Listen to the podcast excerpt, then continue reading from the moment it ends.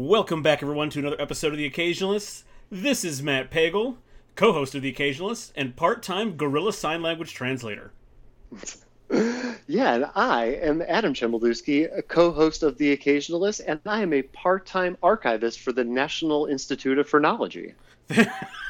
I love that. So you just um now so do you keep the pictures of the skulls? Like like how do you how, how does that work?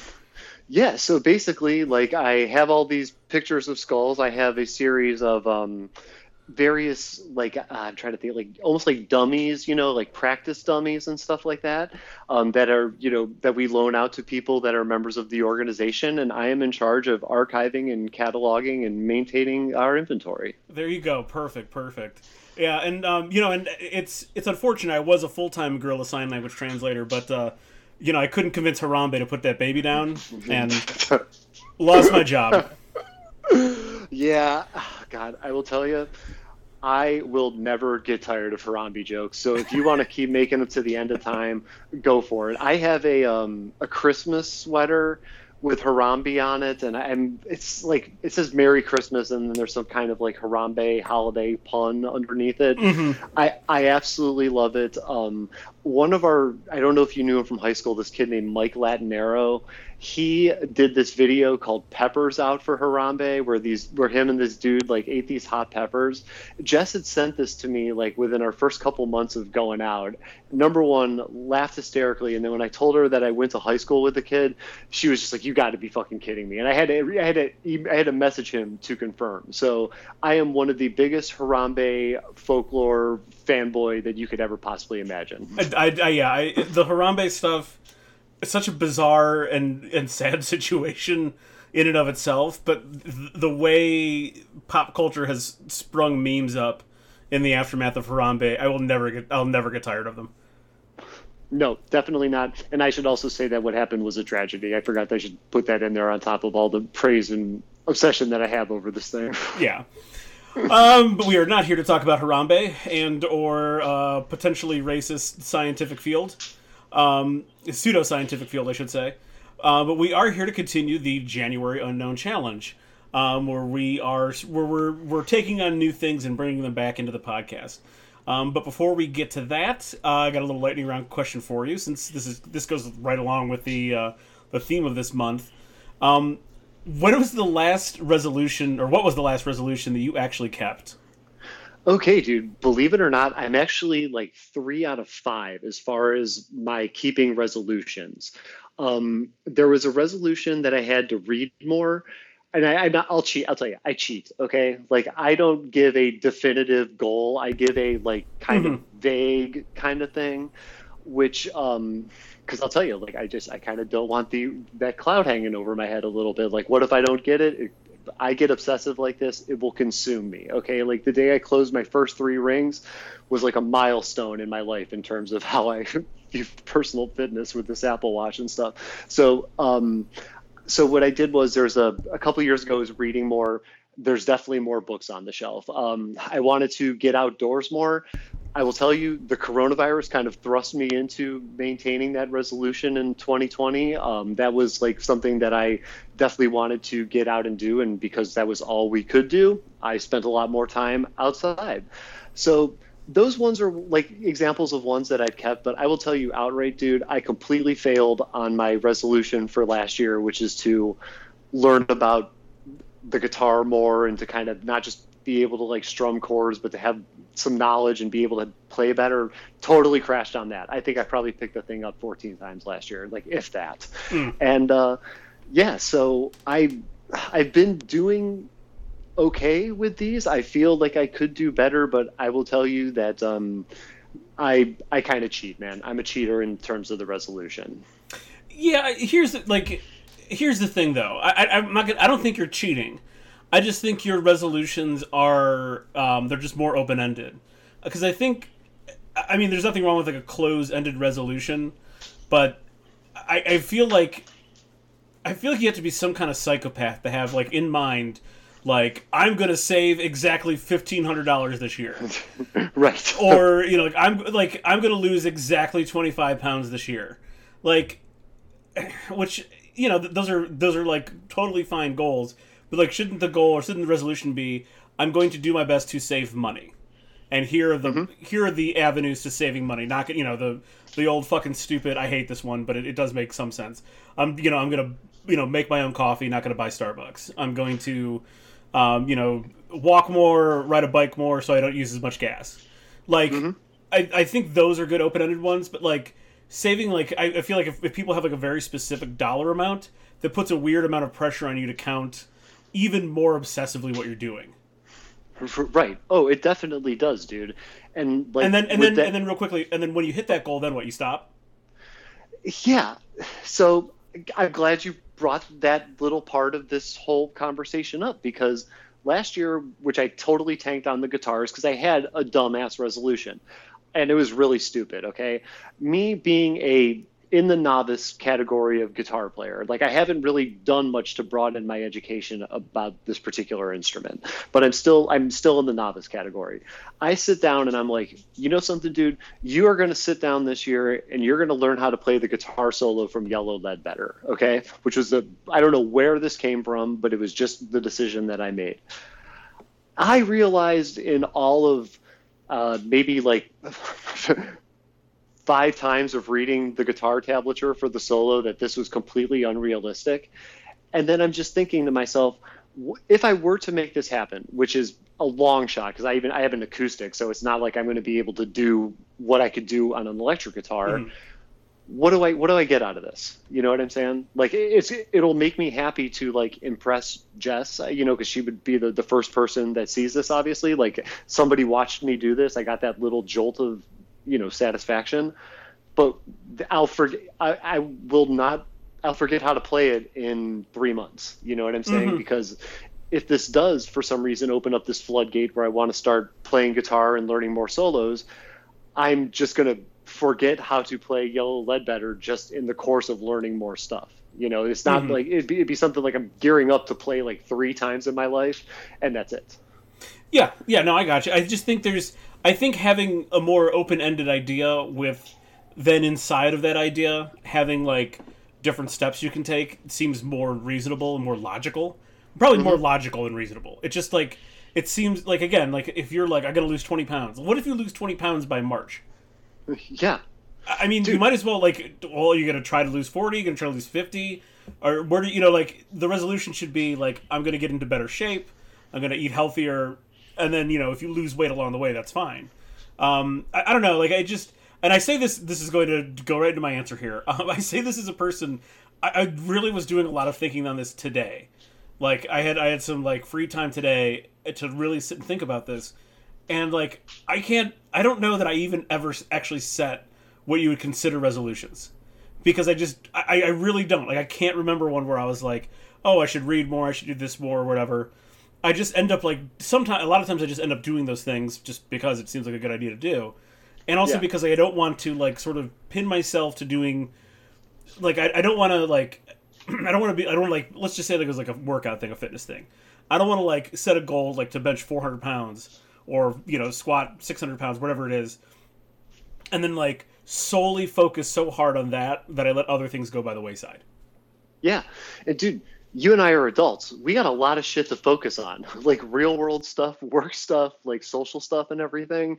It's not like you can't just devote your entire time to like one even in like terms of fitness like you can't just devote everything to that because then your the rest of your body will suffer some form of a Right. consequence because it's not as developed and stuff so yeah i completely get you and this pressure like it while and it's like artificial pressure i guess like there's nothing really making us do this stuff but we still feel this added pressure and what the fuck is the point of feeling that dude like seriously there's no point in feeling that No, no. I, I, I think the people that like the, the New Year's resolution stuff. I think it. I think in the age of social media, it seems even more present than normal because there's just fucking assholes that there's influencers that like make a whole deal out of their New Year's resolutions, And cause I just I say that because I see it. Oh, You yeah. know, the first couple of weeks of the year. Everyone, you know, the, the influencers like you got to get up and grind. You got to rise and grind for whatever you want. You want to make your dream. I'm like, dude, please, you sound like a fucking brochure. Stop. Yeah. Like I fucking hate that shit. Yeah, I'm I'm over that too, dude. Like you know, I, I I'll tell you, it, I actually like I get a sort of like a good for that guy when I see the like you know hey this is what I started the year at and this is what I am now like I like that because I I've been in that situation before and stuff you know but I personally loathe any form of motivational crap online okay? Whether it's people cutting and pasting those um, almost letterbox style posters and stuff with the wording mm-hmm. or just even like little phrases and it's like a you know like a close-up of their shoe you know or something dumb like that. I i'm just over that man. Like I, i'm totally over that. Oh absolutely. And it's it is such a fucking like it's such a joke too because some of these like especially from like the influencer crowd um like your whole ri- rising and grinding the stuff that you do to make money is just taking pictures of you with products online. Like you're not actually working. I, I hate to inform you of this, and I'm not saying that right. influencers don't do work. I realize that they do, and a lot of them have like re- regular jobs. But like, ugh, like they just make me want to vomit. Like, and like the average person, you know, going to their job, like we, it's not like I need any more motivation to go to my job and grind. Like it pays me money. I have to get stuff done. Otherwise, they'll stop paying me money. Right. Like that's yeah. incentive for me. That and that night, like I enjoy doing my job well and getting things done the way that they need to get done. Um, that's enough. I don't need mm-hmm. any like other like I don't need someone online to like tell me that like I'm gonna I'm gonna fucking get this bag today. Like actually, I'm gonna get this bag in a couple weeks because I get paid monthly. So. Right. right. Yeah, exactly, dude. We have enough motivating factors in our life to get us out the bed, to get us to the gym and stuff. I don't need that secondhand motivation. And you and I've had a, a conversation like this before where I brought up the, it was Will Smith at the time and it's evolved to Shia LaBeouf where it's just like, yeah, it's a celebrity like on the TV, like screaming at me and stuff. But like, let's talk about all the things you have in your life that I will never have access to and stuff mm-hmm. you've had for a long time. Mm-hmm. And I think you might have brought up Derrick Rose in, in this example when we talked about it. But like, there's all these people that are like behind these people and stuff. Yes. And and we we don't have that. You know what I'm saying? So like when Shia LaBeouf or whoever is just saying like, yeah, just do it and stuff. Well, like, yeah, I am just doing it, like going to work and like writing when I can and developing stuff when I can. But like I don't have the like all these people behind me to just like drop everything and say like, okay, today I'm going to start writing full time and then make my make my way that way. You know, and I don't have that right. opportunity. Right, exactly. My parents didn't force me to be a child actor, Shia. So right. I, have already that door has already been closed off to me many years ago. Um, but yeah, no, it, it's the Derrick Rose one's a pretty good one. Like they're just he had a whole team of people making sure that he wasn't getting involved in crime and wasn't getting shot. So, um, yeah, it, it's yeah, I, I just leave all that stuff behind. Do stuff if you if you really can't get in, intrinsically motivated to go to your job that it is possibly time to get a new job, or I don't know, maybe go to a doctor to see if you have like severe depression. Right. like or what I yeah, what I would recommend doing is just take a good substantial part of your savings, buy a bunch of lottery tickets, and just see if you win, man. There you go. there you go. That's the way to do it, because you'll you'll find yourself either um, a millionaire or now a dude who needs to get motivated to go to work to make that money back. There you go. All right, let's get into let's get into the bulk of this episode here we're going to extend our January unknown challenges with uh, with some challenges that I cooked up here, and these are of course based on our five ancestral tenets, Chema. Um, mm-hmm. every, I'm sorry, I have to make fun of that douchebag Liver King oh. every chance I get. Go for it. Um, so the occasionalist five ancestral tenets are mind, body, spirit, community, and of course the most important one, consumerism. Um, there's three challenges each for mind, body, and spirit and then two challenges for community and consumerism. Um, we're going to document all of these challenges somehow for social media. Um, like, for, and Chema, just like to clarify for you, you don't have to like take a video, a picture of everything. Like mm-hmm. the way that like I do, I cut the sound clips. You can just describe yeah. what you did, and then I'll be a sound clip. Oh, okay, um, gotcha. Yeah, so it, you know, I, I was thinking about this. I'm like, I don't want to accost someone with my camera, you know, with my phone out while I, I compliment them. Mm-hmm. You know, right. like, like it just like it could be a weird situation here. But everything that yeah. we do, we will de- will be documented somehow for social media. Um, we have some open slots here. Like there's some stuff here that like Chumba doesn't know that I'm going to spring on him, and I don't know that Chumba's going to spring on me. And then obviously we're not going to be able to re- we're not going to be able to finish all of these. Like I've I've finished a couple of these already. I know Chum has finished a couple of these already, but we're not going to be able to finish all of these obviously today. Um, so we're gonna do we're gonna catch up and we're, we're gonna do a quick little uh, mini sode to kind of put a bow on the January Unknown Challenge month. Uh, sound good, Chema? Sounds great, dude. Let's do it. All right, let's jump in. Let's just go right in order here. Um, let's jump into mind. These are intellectual challenges. Um, so the first challenge that I had here was it's called nerd knowledge. I want you to like, I want you to bring forth a scientific theory that you find interesting, and sort of break it down for me, the listeners, and like just kind of explain like why you think this theory is interesting, like what it's about. I want everyone. It's it's a challenge for me and you, but also a challenge for our listeners out there to sort of expand their minds. Oh, dude, no problem at all. And I'm going to throw it back to one of my all time favorite scientific theories, one I have actually done two science fair projects on.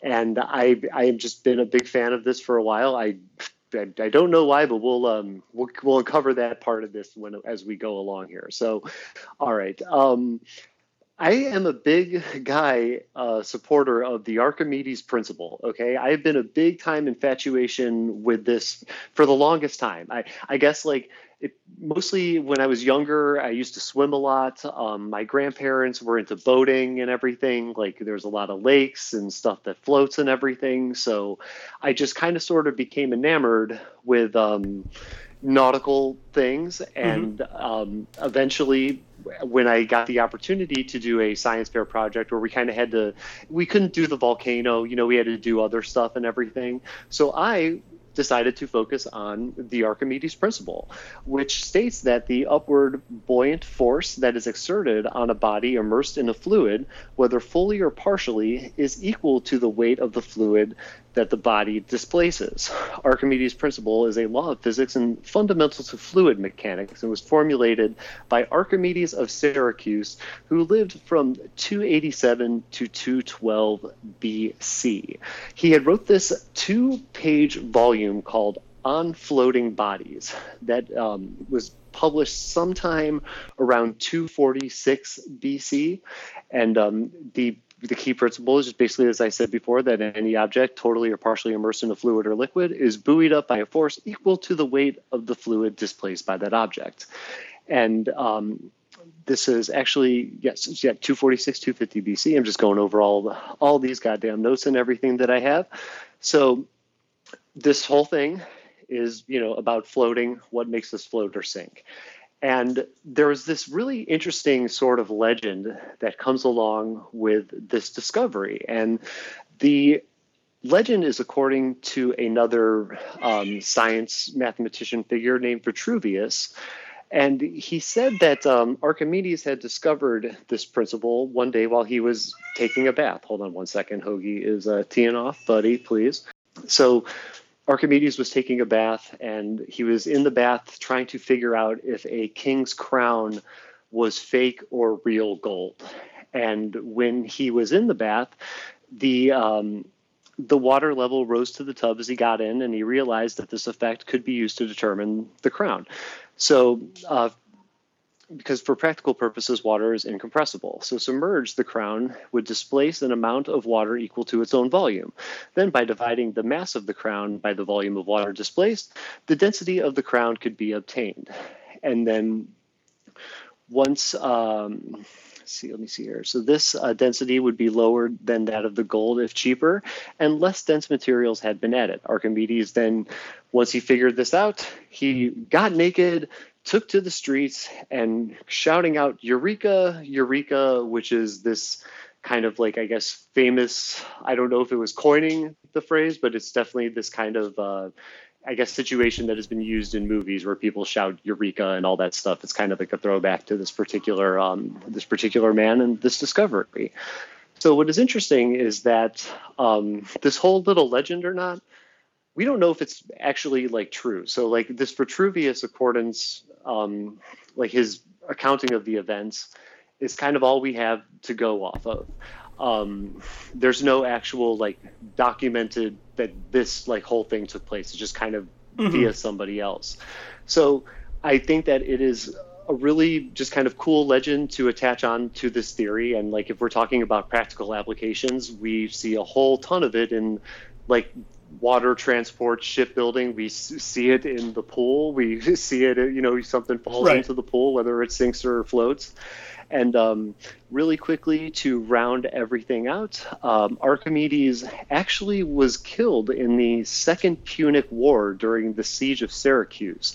Uh, the Romans they took this. Uh, it lasted two 213 to 212 BC. Archimedes died in 212, and the Romans um, they stormed the city. Um, a soldier had had killed him, and um, that was how he had passed away. And I guess that there's something I found on Wikipedia, which is that um, Marcellus, the commander of the army mm-hmm. um, at the time, wanted Archimedes to be left alive, and the soldier killed him anyway. Mm. Well, I mean, soldier probably didn't know who he was. Yeah, like, that's how very true. Yeah, um, that's true. Yeah. Archimedes is a really interesting figure because, like, he like you're probably right that this is probably just total legend that gets attached to him because, like, he had his hand in a lot of stuff. Um, mm-hmm. He's a mm-hmm. mathematician, inventor, all kinds of stuff. I mean, I guess all these smart people, you know, back then were. Um, but like a lot of stuff gets attributed to him that just like we have no idea whether or not this is actually something he worked on or not.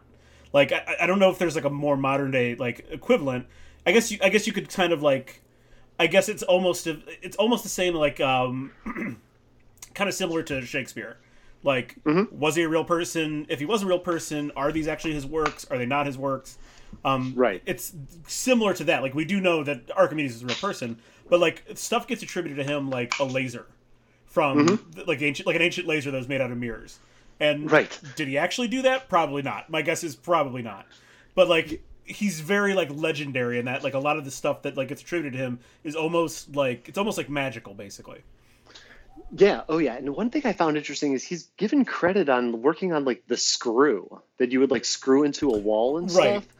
And I would, I, I just had found that so interesting because it's like, how do you go from buoyancy to the screw? You know, and, then even, and again, I think it's lasers. one of those things. I think it's one of those things that like the the screw and inclined plane, it's probably I don't know. The idea of it's probably thirty thousand years old. Like mm-hmm. it pre like I mean it significantly predates Archimedes, but for whatever reason it gets attributed to him. Yeah, I understand. Definitely, dude, for sure. So yeah, that was mine. It's something uh man, I got on this whole thing a while ago. I've been infatuated with it. Like it's been just one of these kind of interests that I've always been able to call back on and stuff. Um, and the fact I've done two science projects, got A's on both of them. Um, so I've used this and it's worked out for me in the, the world of education. Archimedes helping you, uh, helping you pass science class, man. I like it. Oh yeah, dude. Like, believe it or not, I found out pretty much the same way everybody found out about Archimedes that he is um, the owl, Merlin's owl from the Sword of the Stone. Oh, that's yeah, that's right. That's right. That's correct. Oh yeah, that was this Sunday TBS Channel Seven whatever uh, movie with commercials mm-hmm. that defined our childhood. That's right. That's right. Well, one of them. Yeah, absolutely. Love it.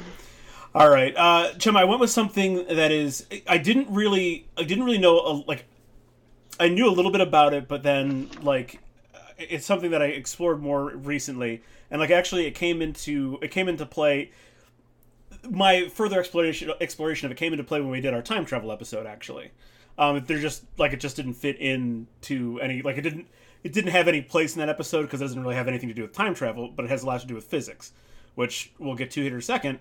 And this is the uh, uh, I think I believe you pronounce it the the Ramanu- Ramanujan summation.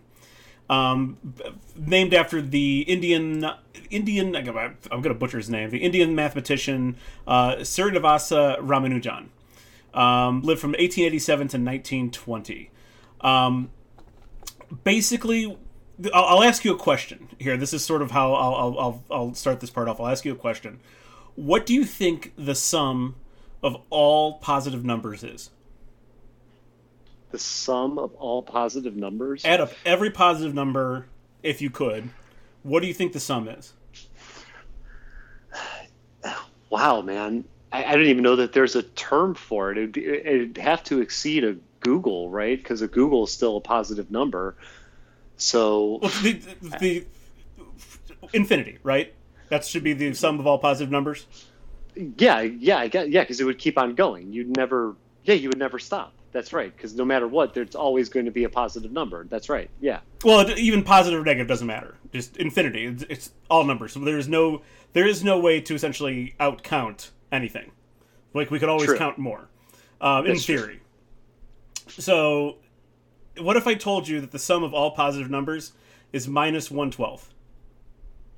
Minus 112. Wow.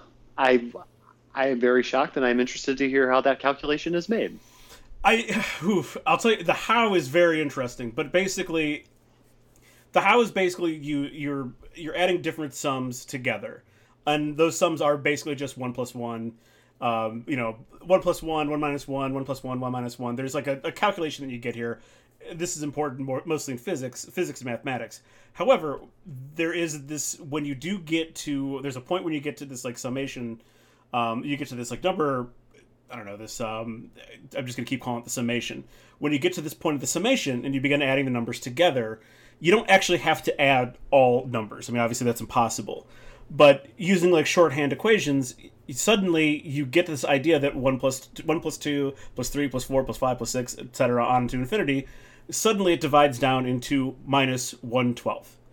Um, that seems impossible. It seems completely counterintuitive because all numbers added together should again be infinity.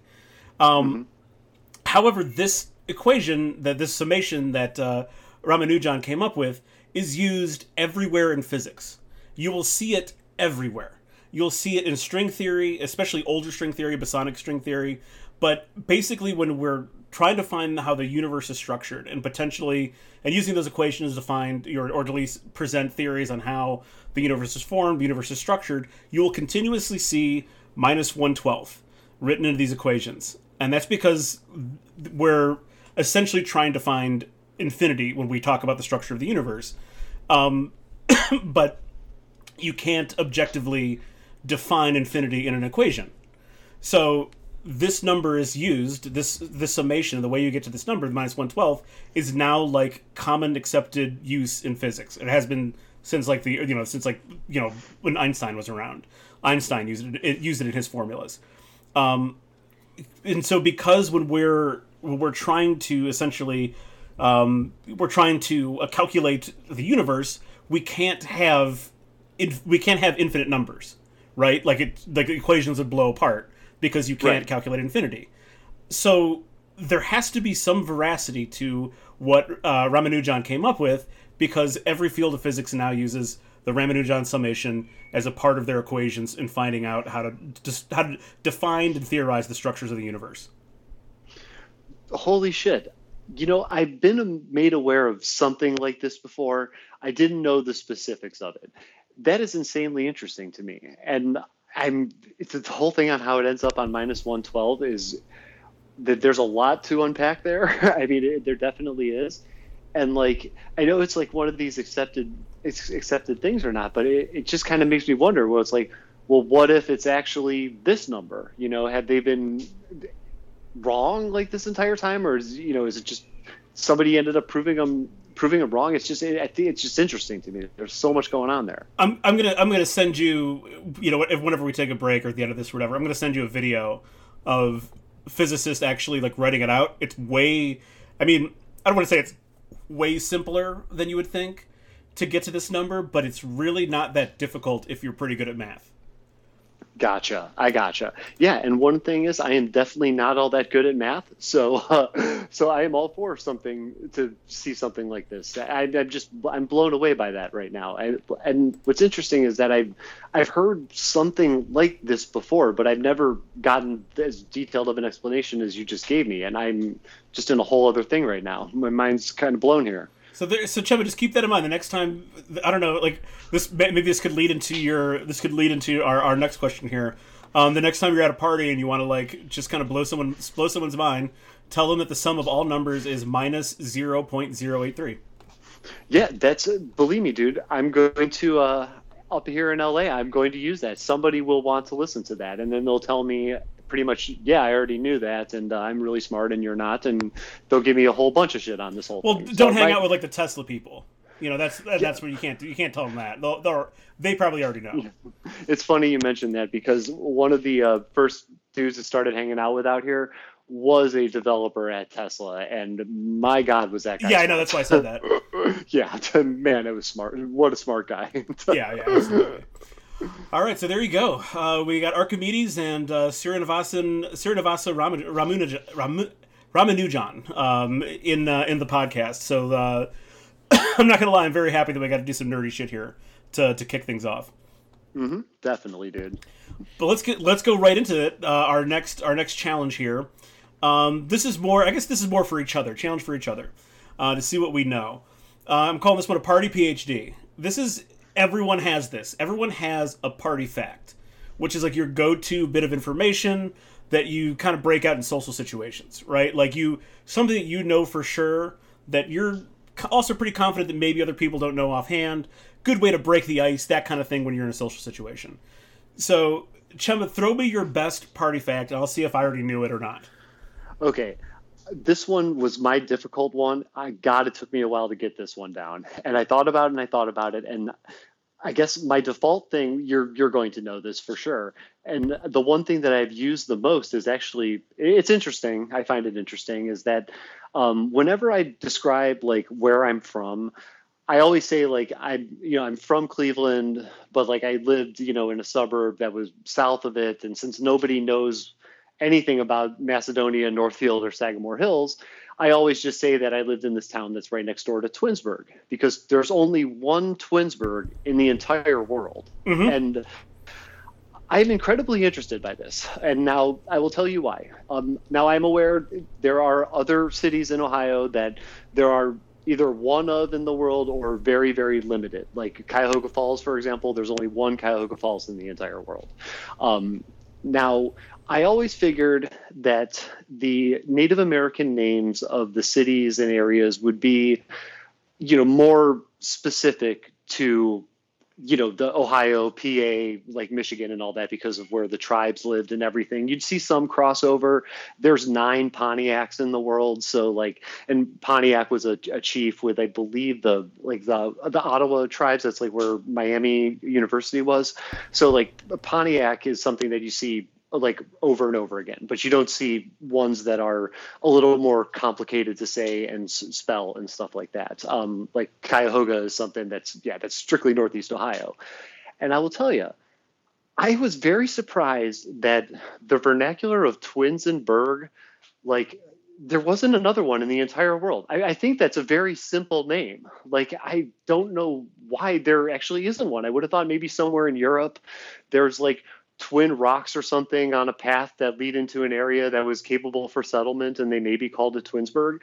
And when I found out that there was only one Twinsburg and it just happened to be the county or the, the city right next door to where we uh, went to high school, I was just completely blown away by this. Like, I, I guess the entire idea of there being only one city in the world when I first found this out, which was which was years ago, was just was just it was blowing it was mind blowing to me. There's more than one Paris, there's more than one Rome, there's more than one London, you know, and I know that those are older cities. People just say, hey, this is New London, you know, whatever. So I, I understand how those were kind of transitioned from one area of the world to another. But I was just like, wow, like Twinsburg, the only one in the entire world. So that is something that became my default party fact because that's how I would kind of introduce myself. And I also realized that I happen to know dumb random shit about a bunch of different random topics. So I use that and people say like, oh, you know, this guy, there's one cool, like interesting fact about him. You know, maybe he's a cool, interesting guy. I, hopefully people think that, though I, I doubt it from my party experiences. and, um, and, uh, you know, then like whenever like kind of the ice is broken and you get talking, that's when you're able to kind of drop other nuggets of stuff, depending on wherever the conversation goes. Gotcha. Do you know the actual why though? Uh, why the Twinsburg specifically? Yeah, it's uh, the Wilcox twins, if I'm not yeah, mistaken. Correct. Like the f- founders of the town. They Wilcox is all over everything, everything um, in Twinsburg. Yeah, um, yeah. And then obviously they, they named it Twinsburg. It used to be called Millsville um, back in the day. That that is coming back to me now too. Actually, I think when I got this history lesson, I got that part of it too. Yes, mm-hmm. you bet. Yeah, and yeah, when I, I remember there's a there's a Wilcox Drive. When I used to deliver pizzas on there, hands down is getting tipped fat every time because it's up in like Ethan's Green and all that Yeah, kind of stuff. yep. So Yeah, there's yeah, I was Yeah, there's Wilcox Drive. There's like a Wilcox Plaza, Wilcox Elementary, Wilcox something else. Yes. It's like over. There's a ton of stuff that says Wilcox all over it. Yeah, you bet, dude. And like, I was just like, wow, like I, I knew about Twins Days and everything, but it was just the whole thing with the town I thought was incredibly interesting. hmm There you go. Little little twin. That's actually, that is actually a really good way to break the ice about like where you're from, and then you have to explain to people like, right, but I'm not from there. I'm from the one next to it.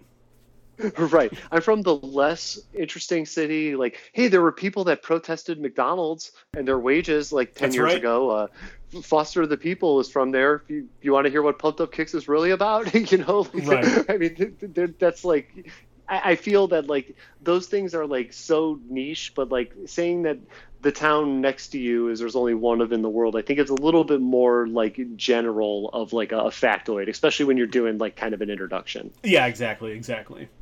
Uh, like it, like it. Love, love hit on the local trivia there. Like it. Um, so Chema, did you know that mirrors don't reflect things horizontally? So when you look at a mirror, like you have, let's say you have writing on your shirt, let's, or you're holding a sign that has your name on it, it's flipped, correct? Yeah. Right. That's because you flip it. I could. Okay, so like, so I'm the one actually holding. You're holding. It doesn't matter whatever. You, whether it's a sign or your shirt or whatever. Look at yourself in a mirror, Mhm. and it's the the you know text is backwards, right? Or like a picture is I- backwards, correct? Doing it right now. Yes, you bet. That's Oh. because you turned it that way. Interesting. Well, Yeah, I mean, like the mirror doesn't flip things, right? And it, no, I shouldn't say that, but the mirror doesn't just wholesale reflect things backwards. Because if it did, then you'd be upside down. That is true. Okay. And if you yes. when you when you reached for certain things, if you reached up, your reflection would reach down if it reflected things backwards. What what it is is just showing you the way it looks to you from behind, essentially. Like if you were to write something on a glass and like a piece of glass, you don't even need a mirror for this. Write something on a piece of glass and then turn it around, it's backwards. That's right. Because Yes, you're the one turning it backwards. that's right. Okay. No, I got. I understand this here. I'm the one that's turning in the direction that's facing the mirror and stuff. Correct. Yeah, I understand what you're saying. I definitely got what you're saying. So And- the mirror is only reflecting my Your direction. point, yeah, exactly. So if you were again, if you were to write something on a piece of glass and just hold it up in front of the mirror, it wouldn't be backwards. Yeah, that's right. So people think that like it, it's a total flip. It's not. What, however, what a mirror does do, which is sort of the kind of the thing that helps prevent, helps gives us the illusion of like a total like reversing, is that it does reverse the z axis, which is the third dimensional axis between the x and the y, uh, like on a graph.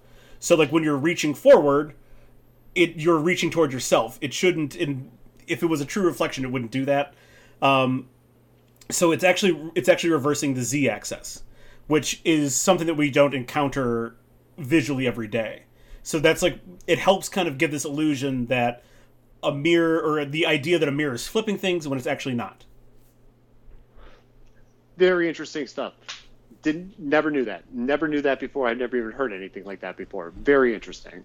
so there you go a mirror is not it's not reflecting things horizontally we are turning them horizontally it is reflecting things front to back or is reflecting things that go front to back back to front Wow. Yeah, that is some that is some get laid worthy trivia right there. I'm not gonna. i don't know if it is or not it hasn't worked yet so keep on trying. I'm telling you, that play a numbers game with that one. All right, that's really good stuff. there there are like there are like this is one of those things I would like if you're really that interested, go watch a video because it's like it's visually much easier to see what I'm talking about than me just explaining it to you. But nonetheless, um, Yeah, it's one of those little. It's just one of those tricky little things. It's it's something that we don't experience in life because we don't. We just can't. Um, the only time we experience it is looking in a mirror. yeah. I'm telling you, drop that, drop it early on in the conversation, so that way it's easier to exp- that way it's easier to explain than when you're super loaded. Because I think Right. that's fascinating. All right, so there's there's my little party uh, my little party fact. Uh, third challenge, Chema. This one is this is a Chema's choice. So I don't know what we're what we're going to be doing, talking about, or whatever for uh, you know for the follow up. Okay, so mine, I went with a music related question and I wanted like some kind of intellectual, like kind of, I guess, challenge or something to think about in terms of with music and stuff. So I wanted to ask you, being, you know, somebody who is, um, you know, you're in your mid to late 30s and stuff. I'm using mid because I don't want to say 40s, just, I don't want to say approaching 40s. We are in our mid 30s. Um, do you have an album or an al- or albums more than one that you know every word to every song front to back of the album? No, No. no. Yeah, no. I'm just wondering. I, I have a couple, mostly like Green Day stuff and everything, but um, I just you know I've been listening to it for so long over time that uh, it's something that I've been able to do. Oh, okay. Um, I don't even own albums anymore. No, I got yeah, yeah, yeah. I figured just you maybe had something from like high school. You know, you've just been listening straight through the entire time. It's kind of resonated with you. So No. I okay, like, no. I don't know. Music just isn't like that for me. okay, gotcha. Cool. Yeah, well, that's good to know. Definitely. Is that it? Yeah, that's that was my uh, question here. I didn't like I the other challenge I was going for was us to play a phone game. You know, kind of like a something we each play like a similar game and see who does better. But to be honest with you, I have no I like I don't play any games on my phone. Um, I didn't want to do Wordle, so I just thought a some kind of like some kind of like you know. I, I just kind of thought some kind of like intellectually question thing about. I wasn't going to ask you to name off the lyrics to every song, but it was just you know something to see if you were able to do. Oh no, I no. It's just believe me, I love music. I I couldn't tell you the lyrics to some songs that I've heard recently. So, Gotcha. Cool. All right, let's move on to the body. These are physical challenges. Um, let's. uh, Quick, you didn't, you didn't, you haven't att- done or attempted any of these, correct? I have not. No. So let's save the first challenge then to wrap up, and we'll jump into the challenge number two first. Okay. All right, so second challenge here, I'm calling 30 Days of Fight. We're each going to pick something that we can adhere to for a month straight. It doesn't have to be radically different, but like I kind of use the example in here. Like you already own a Peloton, so like saying like I'm to ride the Peloton every day. Something different than that. Like you got to something that you wouldn't that isn't like so readily available or, or isn't so you know isn't like so in the vein of what you're doing already. Um, something a little bit different. So do you have what do you think that you could adhere to for the next 30 days? And we'll we'll pick a day to start or whatever you know if we want to start today it could be today but um, you know we'll pick a day to start but what do you think you could adhere to for the next 30 days that um, that's a little bit different for than your like normal fitness challenges or normal fitness routine Okay. Adding a consistent level of core workouts to my normal workout routine and stuff. Like I, that's one area that I need to focus on more. This opportunity gives me the opportunity to build some sort of routine on that. So I have like a couple of different like um, you know fitness people and stuff like that that I follow, different like you know magazines or whatever, and I'm going to be doing um, a lot of more core work and different kinds of core work more consistently, different types of core workouts. That's something that I'm going to be implementing into my workout for the next 30 days. gotcha can you um, can you give me any um, i don't know any details on that Okay, so like there's this guy that I follow named JTM Fit on Instagram, and like what he does is there's like um you know I go in I do like like you like a standard like kind of sit ups and stuff like that you know like your basic core shit or whatever like some planks and everything, so he's got like all these different kinds of you know core workouts that involve like multiple movements and everything like in terms like different ways of doing like mountain climbers and stuff and like also different ways of using um, weights and everything like that to um, to like help work on your core and stuff like that. And these different workout combinations whether it'll be like a um, using a plate doing like some overhead sit-up work then kind of changing around to doing like a, you're on your knees doing more like an overhead lift with the plate then into like some other kind of you know maybe non-plate but you know complex muscle movement style workout for your core. That's some kind of stuff that i'm going to be adding into the workouts um, as as we get into the up you know as we get into this 30 day challenge. Gotcha gotcha. Can i give you a, a core tip? Definitely. If you squat and deadlift you don't need to do anything else. Yes i've heard that before. Yeah you bet. Unfortunately, you don't need to do all that other stuff you don't ever need to do. Yeah unfortunately like like i definitely cannot squat like anywhere as much as you can and stuff. You don't have to squat And, as much as me you just have to squat. Doesn't Yeah, even have to be a bar Okay. Oh, interesting. Okay, good to know that. Pick up too. a dumbbell, okay. hold it in front of you, and squat. Cool. Yeah, I will um, make a note of that for sure because that's uh, really helpful and everything. Definitely. So yeah, some more addition to my uh, more core additions to the workout. It's like all the other stuff is totally fine. Like it's there's nothing wrong with it, but you when you squat and when you deadlift, your core is holding your entire body together. Like it is it is Yeah. essentially keeping you from flying apart. Here's something that people don't really like that don't like I, I know 90% of people don't know how this works. You've seen like a lifting belt before, right? Yeah. What does it do? Yeah. Holds your core and middle section together and stuff. Exactly. People think it's back support. It's not. It's core support. It's like adding another layer of abs. Um, so like when you when you do those compound lifts, like like deadlift, like even, even to a degree bench, um, it's tightening your core down to help you like brace your body better. Um, It's because when you do those movements, your core is working fucking overtime. It is working harder. You can do a thousand sit ups, and it's not like doing ten deadlift reps. Interesting. Yeah, that is very interesting. I didn't know the ratio was like that. That's Well, actually it's not quite like that, but it's it's signi- like a a, uh, a a workout with deadlifts in it is better than you doing like ten different core workouts.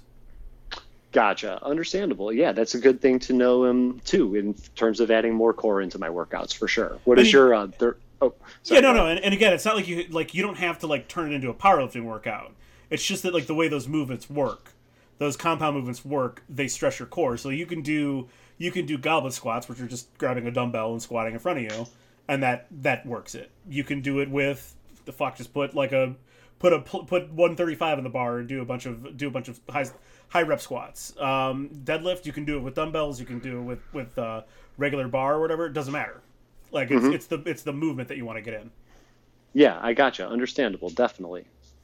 like it like it um but i mean do all the other stuff too it's just trust me like go like it doesn't it doesn't really look like it but like look at look at some of these like strongmen and power lifters like they have like especially the, the heavy guys they have kind of like guts but they're not like fat they're just like giant slabs of muscle and that's Right. Oh, yeah. not an accident Oh yeah, dude. Like, it's crazy. Like Thor and everything, Hafthor. Now that he's lost all that weight and everything, because he's doing the this boxing stuff or whatever, that guy's like shredded, shredded, shredded. And Well, like, right, but even a when he weighed- foundational underneath there, that even just when he weighed 400 away. pounds he had like he had like a visible he had like a visible separation between like some muscles in his stomach even when he weighed 400 pounds because he because of like all the compound lifting he had to do Mm-hmm. Yeah, no, you're right about that. Yeah, definitely. all right um Chema this is something that became very like i was thinking about this anyway and then it became very apparent i need to do this more often i gotta work in daily stretching um Oh yeah. uh, like I, I was squatting the other day and I definitely not like nothing bad, but like I definitely had like a little bit of like a groin strain when I was squatting. Um, and it, it's stretching doesn't prevent all of that, but like when you when you do stretch daily and you condition your muscles to that, it does help long term prevent like soft tissue damage. Um, And as you as you have so wisely said, um, we're now in our mid to late thirties, approaching that terrible age of with four at the front of it. Um, I I really need to condition my muscles better so like I don't like tear them. And daily stretching is something that I can do to help help slow that slow march to death down a little bit. Um, and and also like it's one of those things like you know maybe i'm not feeling 100% up to doing something but i can still like i can still stretch out. I can still you know pull out the old um, uh, foam roller and do like lower back stretches whatever. There's something i can do even if i'm not feeling 100% up to like going and trying to like bench that day or something Yeah, no, I understand. And daily stretching is something that I need to do a better job of too and stuff. Like it's it's one of those things where like I'm in the gym and like I don't want to like take the fucking time to like stretch for 10 or 5 minutes. Like I just want to get in there and get going and everything. And this is not what is supposed to be done. You're supposed to stretch. That's why our coaches made us do it before and after we did everything, basically.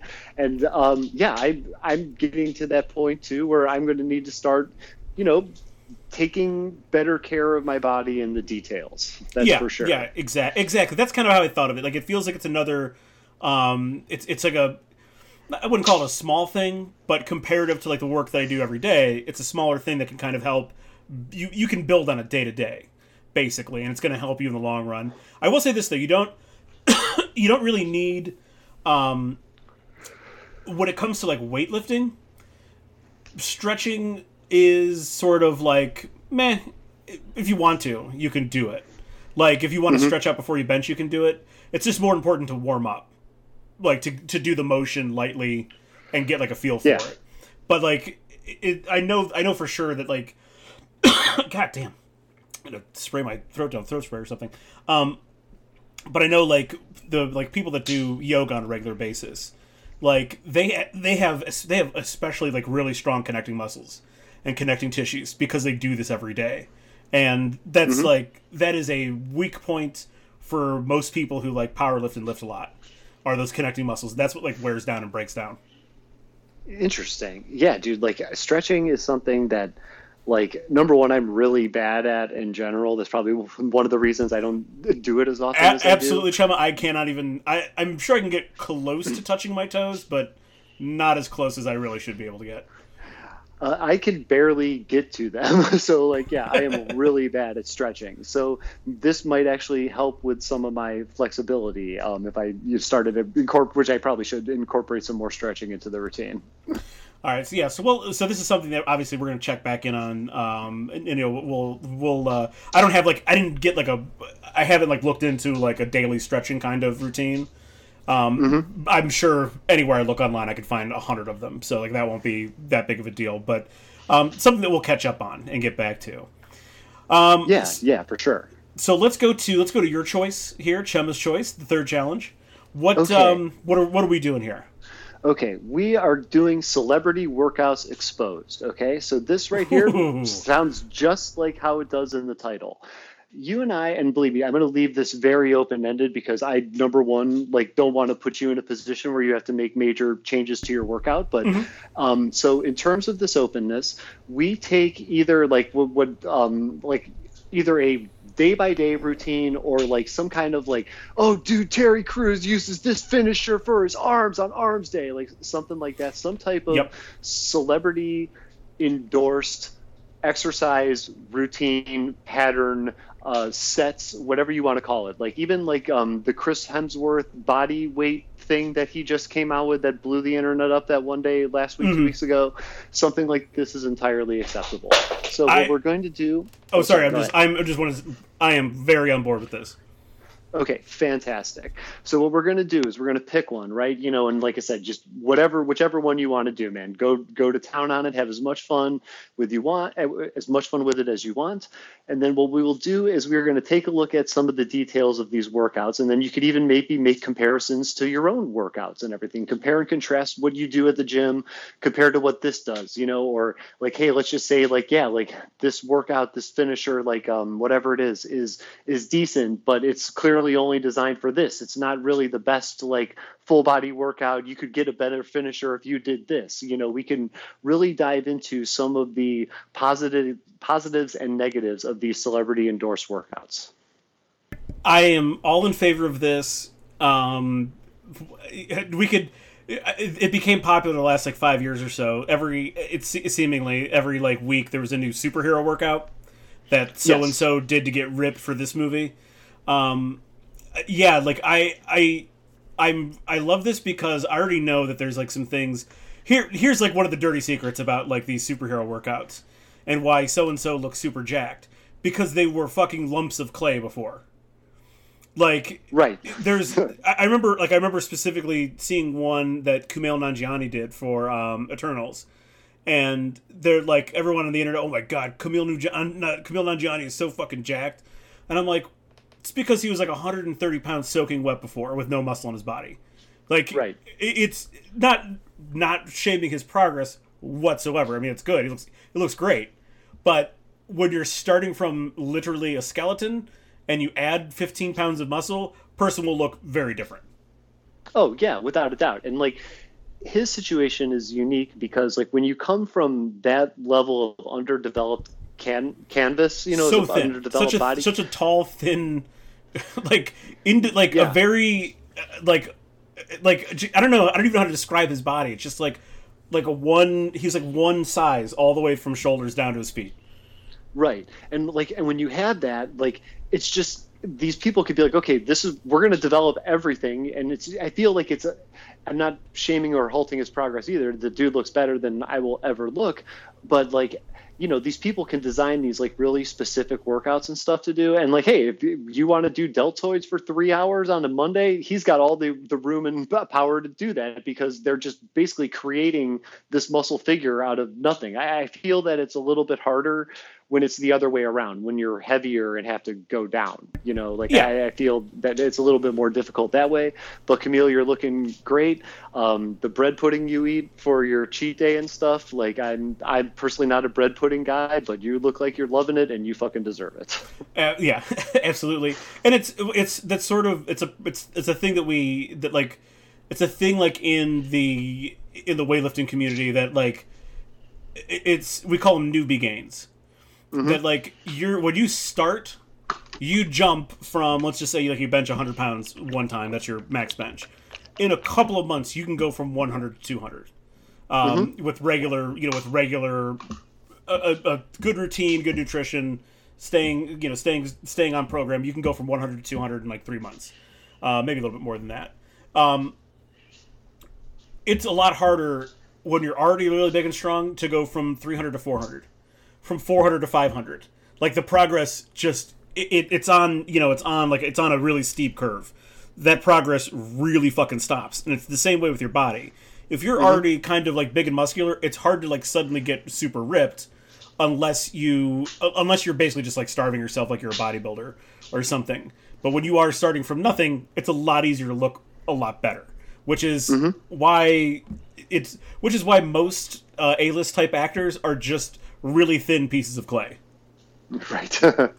yeah. No, you make a good point on that, dude. Definitely. And like, I I got to tell you, man. Like, I I would just love to be in that position where, like, hey, this is your job. We need you to be Jack. So here's your uh, personal trainer and everything, and you just take three months and go get ripped. And in the end, there's a couple million dollar check for you. I know, right? Stuff. Like, I know. I, I love, yeah, and like I've been like still listening to the It's Always Sunny podcast. I'm I'm almost caught up with it and stuff, and like I'm like Rob McElhenney is like um, I think he's great on this podcast. Like for some, there's something about him that that I particularly enjoy. Um, Char- Charlie and uh, Glenn Howerton are great too, but I just particularly am just really drawn to like some of the stuff that he says, and like I just thinking about it, man, and I'm like, man, this guy like you know went went for the he- heavy Mac and everything, then is now just like jacked. He looks like the best he's ever looked. You know, just I, I, was watching the Imagine Dragons video with him and Kaitlin Olson came on at the gym. Looks like it just looks amazing. It was the best he's ever looked and stuff. And like I just I want that fucking life, man. I like that's that's the life I want to live right there. Yeah, yeah. It's I mean credit to him for in the course of this show essentially gaining and losing a combined what 200 pounds yeah, he lost a human. He lost like a me. Like yeah. off just fell off of his body. Yeah, I mean that's I mean like I'm like talking like combined weight gain to weight loss over the over the course of the show because I bet I know he he probably weighed what 130 the first season. Oh, he was little, dude. He was there's so if that guy cracked a buck 75, I would be surprised.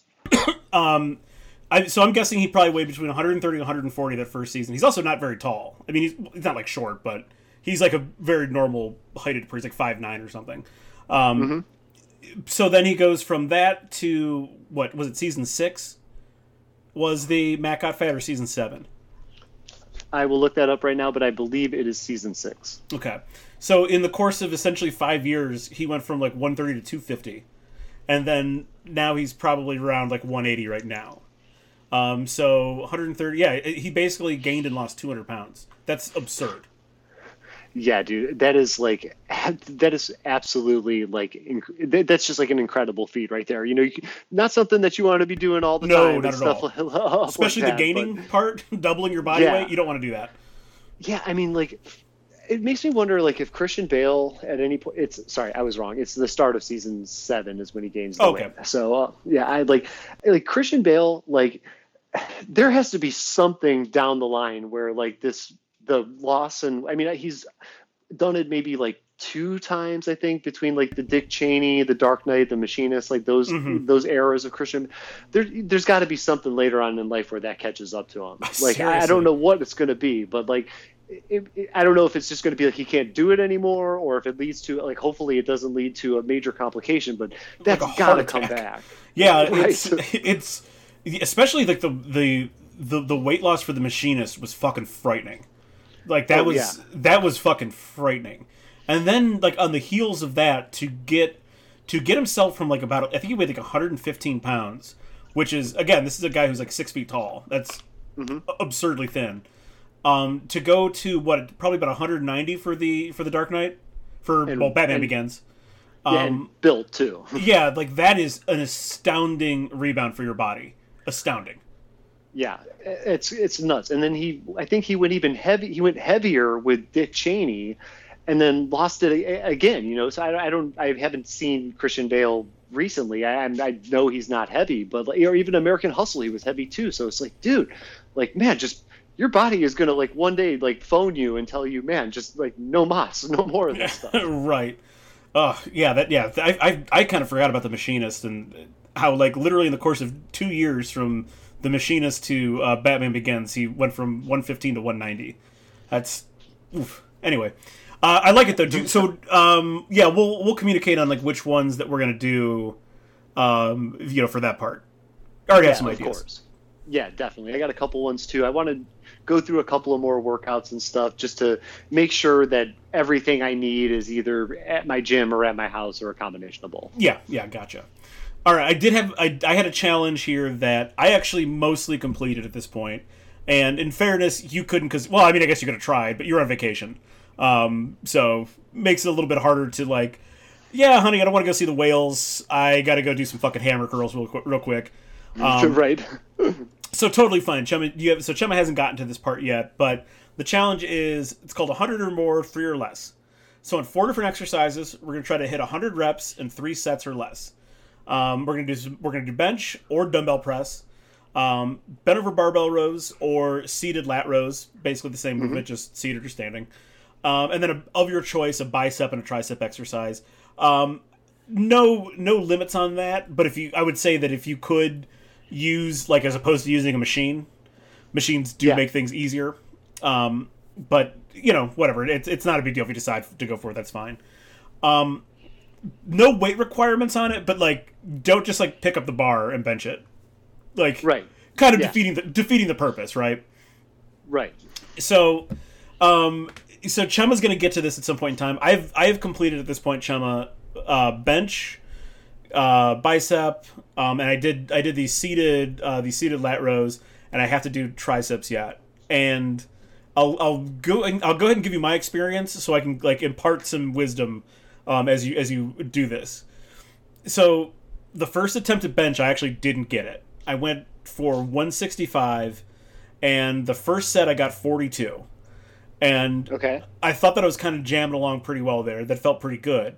Um, definitely, definitely was like really tight, out of breath, but you know whatever. I thought, okay, this is pretty good. I think I can get this for sure. So I I'll do this a lot of times with like 135. I'll before I even get into like heavier work, I'll just hit like a set of 30, 40, 50, whatever, and then jump into the heavier work. I kind of forgot that like then I don't try to do it again. So, like, so the next time when I went to get 165, um, I fell way short of where I thought I was going to get to. Um, so I Yeah. went from 42 down to 25, which then, you know, put those two numbers together. That puts me well fucking short of considering I can only get then 25 the next time. I'm probably not going to get 34 Right. coming back for a third set. So the third set I got 20. Um, so I ended up doing 87 bench reps at 165. And yeah, that was really really fucking hard. So I wasn't I wasn't really sure if I should have stopped myself at like 35 on the Mm-hmm. first set, try to save some energy, but I don't think it would have mattered um, quite so much. Um, so the second time I attempted, I actually did it today. Um, the second time I attempted it, I did. I went down to 145, and I actually got to 105 total reps. So I I did clear it. First first set I did it at 50, second set at 35. And then by that point, it was like, well, I, I guess I'll just like round up and do 20 as opposed to doing like 15 because I could definitely do more than 20 or Right. do more than 15. So I hit 20, and I mean, for sure, it was like 20 pounds lighter. So I mean, that figures into it, obviously. But I think what I really think the two biggest things that I that I did, I only did two warm up sets, and they were very light. Like they were quick, they were light. Um, I think I warmed up at 95 pounds. I, th- I actually I just did the bar for like a set of 20 just to get the you know the blood flowing. Then I did 95 for like a set of 10, and Okay. that was that was it. That I just went straight into it. The first time I actually worked up heavier than 165 to sort of like I don't know try to mentally get a feel for like what it would feel like if it was heavy, and then went back down. I think that fucking killed at least five or six reps, mm-hmm. and then and then something that I noticed, something that I thought about like as I was doing it the first time, my triceps were really sore. So when I did bicep work this week, I just or I did arm work this week, I just didn't do triceps to try to, Gotcha. to try to save them for bench, and I think that made a difference. So that's been completed. I did uh, I did a, I did hammer curls for for my biceps, and um, they're I, I did them with a home weight, so they're like about thirty seven pounds. I think is like what each dumbbell was. Um, Okay. I got it in two sets, so I did two sets of fifty. Um, Nice. And as I've as we've talked about before, I like this is something I do regularly. Is I do like very high rep uh, bicep movements and tricep movements, but I don't usually do them. I don't usually do like that much weight. Usually it's a little bit less than that. Um, so that was kind of a different. And I can tell you right now, the thing that's the odd thing that's gonna not odd, the thing that's gonna fail first for you, Chema, your hands are gonna hurt like fucking hell Yeah. your hands are gonna hurt like hell. Um, so there's there's that. Um, and then I did do the like I said, I did the back exercise, did seated lat rows. We have like this plate loaded machine um, at the gym. I was gonna do them today. I was gonna do bent over rows, but I forgot my belt. I didn't, so I didn't want to like essentially be hunched over that long, like supporting like 185 pounds. Um, So I did it on a machine. So a little bit of a, I wouldn't call it cheat. It was 185 pounds on the machine. Um, and again, I did it at 50, 35, and 20. So for like 105 total reps. Um, so the only thing I have left to do is, is triceps. Where I'm going with this here, Chema, is I would I would try to get as I, I think there there's some wisdom in trying to kind of evenly divide it, but I think you're much better off going for as much as you can right off the bat. Yeah, I think that that is going to be the way to do it because um, the last couple of days I've been, you know, kind of preparing to do this with like higher rep sets and stuff like that. And there is just a noticeable difference between what you're able to take between your first and second set and stuff like that. Mhm. And even if like, what was I doing? I was doing lat pull downs today Yeah. and um, wh- which is not a part of this challenge and everything. But I was Right. doing those today, and I did like a, I did like a set of like thirty or something, like on a lower weight, maybe like a um, somewhere like a seventy-five or eighty-five Yeah. weight on the the lat pull down, and like when I went to go do the second set. I was like, wow, 10. And I'm already like, Jesus Christ, Yep. like, oh, my, my body's like, like, you know, not locked up on me, but I'm just like, Jesus Christ, if Jess could see me now, you know, like, I was like, damn.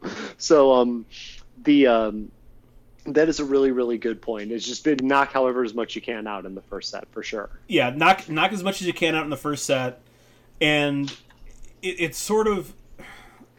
I can't really give you a time like on how long to wait, like on, on like you know what what kind of break you should take in between because I feel like if you wait too long, you can kind of get yourself out of rhythm, especially Yeah. with something like bench or or dumbbell press. Like there is there is definitely like a rhythm you want to get into when you're like have to move that many. Um, so I, don't, I, I don't, I can't give you any like tips on that, like on how long you should wait in between. But certainly, like whenever your chest is not like completely on fire, would be Right. Yeah, it would be a good time to maybe uh, you know rev up and go for it again. But I would, um, yeah, I would. Um, oh, also when you do these, so this is and this is something in, in general when I tell people to do high rep stuff, like especially with something like bench, it's a long movement. Um, Mm-hmm. don't worry about doing like a full extension on it. You're not Okay. lifting meet. Like no Yeah. one's gonna judge you for going like locking your elbows out and locking the bar up. Okay. You basically kind of want to do about like I'll, I'll call it like a sixty percent rep, maybe sixty, maybe two thirds. Like Okay. you want to touch your chest, get about two thirds of the way back up, and then right back down. Okay. Good, good to know. That's really good to know. Yeah, because that is a long movement, and for me, when my arms are three and a half foot long each, that is a very long. You. I, I have, I'm, I'm one of those people. Even though I'm not like especially tall, I have long arms and long legs. So like my bench is long, my squat's long. Mm-hmm. Um, it, it, it's one of those things like when you, at a meet or something, you have to extend all the way up. But Right. we're not at a meet, and I don't give a fuck. So like just yeah, get that sixty percent, get that about sixty percent of the of your full rep, and then right back down. Okay, good. That is a very good piece of advice too, because that extra 40, 30% or whatever on the extension, that to me is, I think, that is something that has bigger potential to tire you out to have to lock out every single time mm-hmm. That, than just doing the 60. So that's a really good piece of advice. It's like if you were like if you ever chum if you ever really get interested in lifting heavy, that's what you want to do. Like you want to mm-hmm. like hit you're, you're going to want to hit 3 to 5 reps, full reps, arms all the way out, lock back down. That like helps you build that strength. When you're trying to when you're trying to stress just your chest muscles, don't worry about it. Like it's it's the you know the form becomes a little bit less important. gotcha, dude. That's a really good piece of advice right there. All right. Um, let's move on now to Chema. Let's move on to Spirit, Challenges of the Heart. Um, you've already we, you kind of mentioned it on uh, off air actually, so I wanted you I cut, cut you off off air because I wanted you Yeah. to save the bulk of this for uh, for this. This is one I actually haven't done yet. I really haven't had a chance. Um, first challenge here is be kind or get the fuck out. Um, pay a stranger a compliment. Doesn't have to be. You don't have to like you know really connect with them necessarily but like go up and give someone a compliment you know that would put them in a better mood and you have a tell, tell me about your experience doing this Okay, dude. So when I was at the resort, I was paying out an overabundance of compliments, dude. Like I said, one of the nicest staff I have ever been around, and everybody was so goddamn helpful. Like we're this is just like service on a level that I had never like experienced before. Like I remember I was eating um we were eating like a snack or whatever, and it was at a stand up table at like this outside kind of thing they set up. And this guy just like I had I picked up a plate off the table and turned around. This literally was going on for two seconds. There was a guy right up just to take my plate. Like, and I was like, I you know, I said down. I was like, dude, you do not have to do this, but I very very much appreciate you, and you're just kicking ass, doing a great job. And this is like one of a million compliments that I had paid out throughout the course of the uh, the the weekend. The video thing was a little bit hard to do. Um, and for a lot of reasons is like just trying to have your phone like when you it's like are you you know I don't know like me walking up with the phone looking a little like a weird. selfie and stuff. So I was thinking about like okay so what if like Jess records me doing it you know? I was like okay so maybe this is a good idea right? Like this you know she could just kind of like hang off in the background and like I talk louder get it on film right?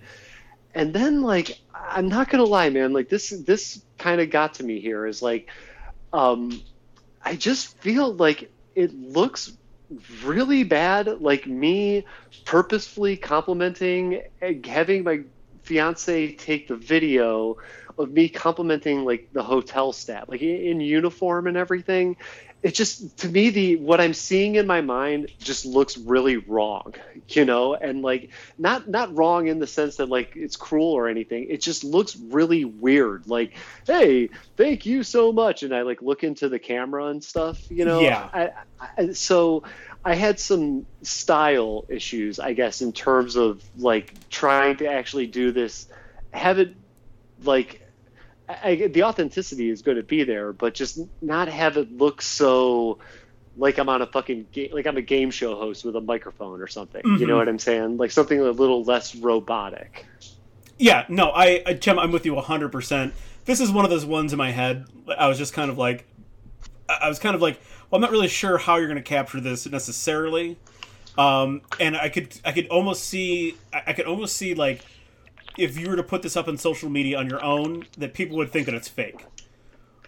Yeah, that's that's Yeah. like in my mind. So like you know like i'm I, i'm actually glad you have this story about like trying to do this. But like it it is one of those ones that doesn't translate necessary necessarily for like a visual um unless you're just exceptionally lucky to get like a like Yeah. To get one of those genuine moments on camera unless you're exceptionally lucky. Like the first thing that comes to my mind of what this would look like is just like uh, imagine like a guy who like I don't know gets some kind of controversy happens. Like you know and for me being a, a, tall white male and stuff it looked like a guy who's going around like trying to like make up for something wrong that he did you know that, that's like the that's like what comes to my mind here and stuff. So i got i got to kind of figure out a way to have it be a little bit more um, a little bit more natural um and at least in terms of like a video presentation and stuff. Yeah i i, I feel you. I just wouldn't i wouldn't even worry about it in, in terms of that. Like I, i'm not even that's not wanting them to film or anything um because i just don't want like i just for me it, that's you're right it's already kind of awkward and then for me like as like by myself going up to try to like like get someone's reaction to a compliment that i'm giving them it seems uh, like even more off-putting for who you know whoever i'm giving the compliment to.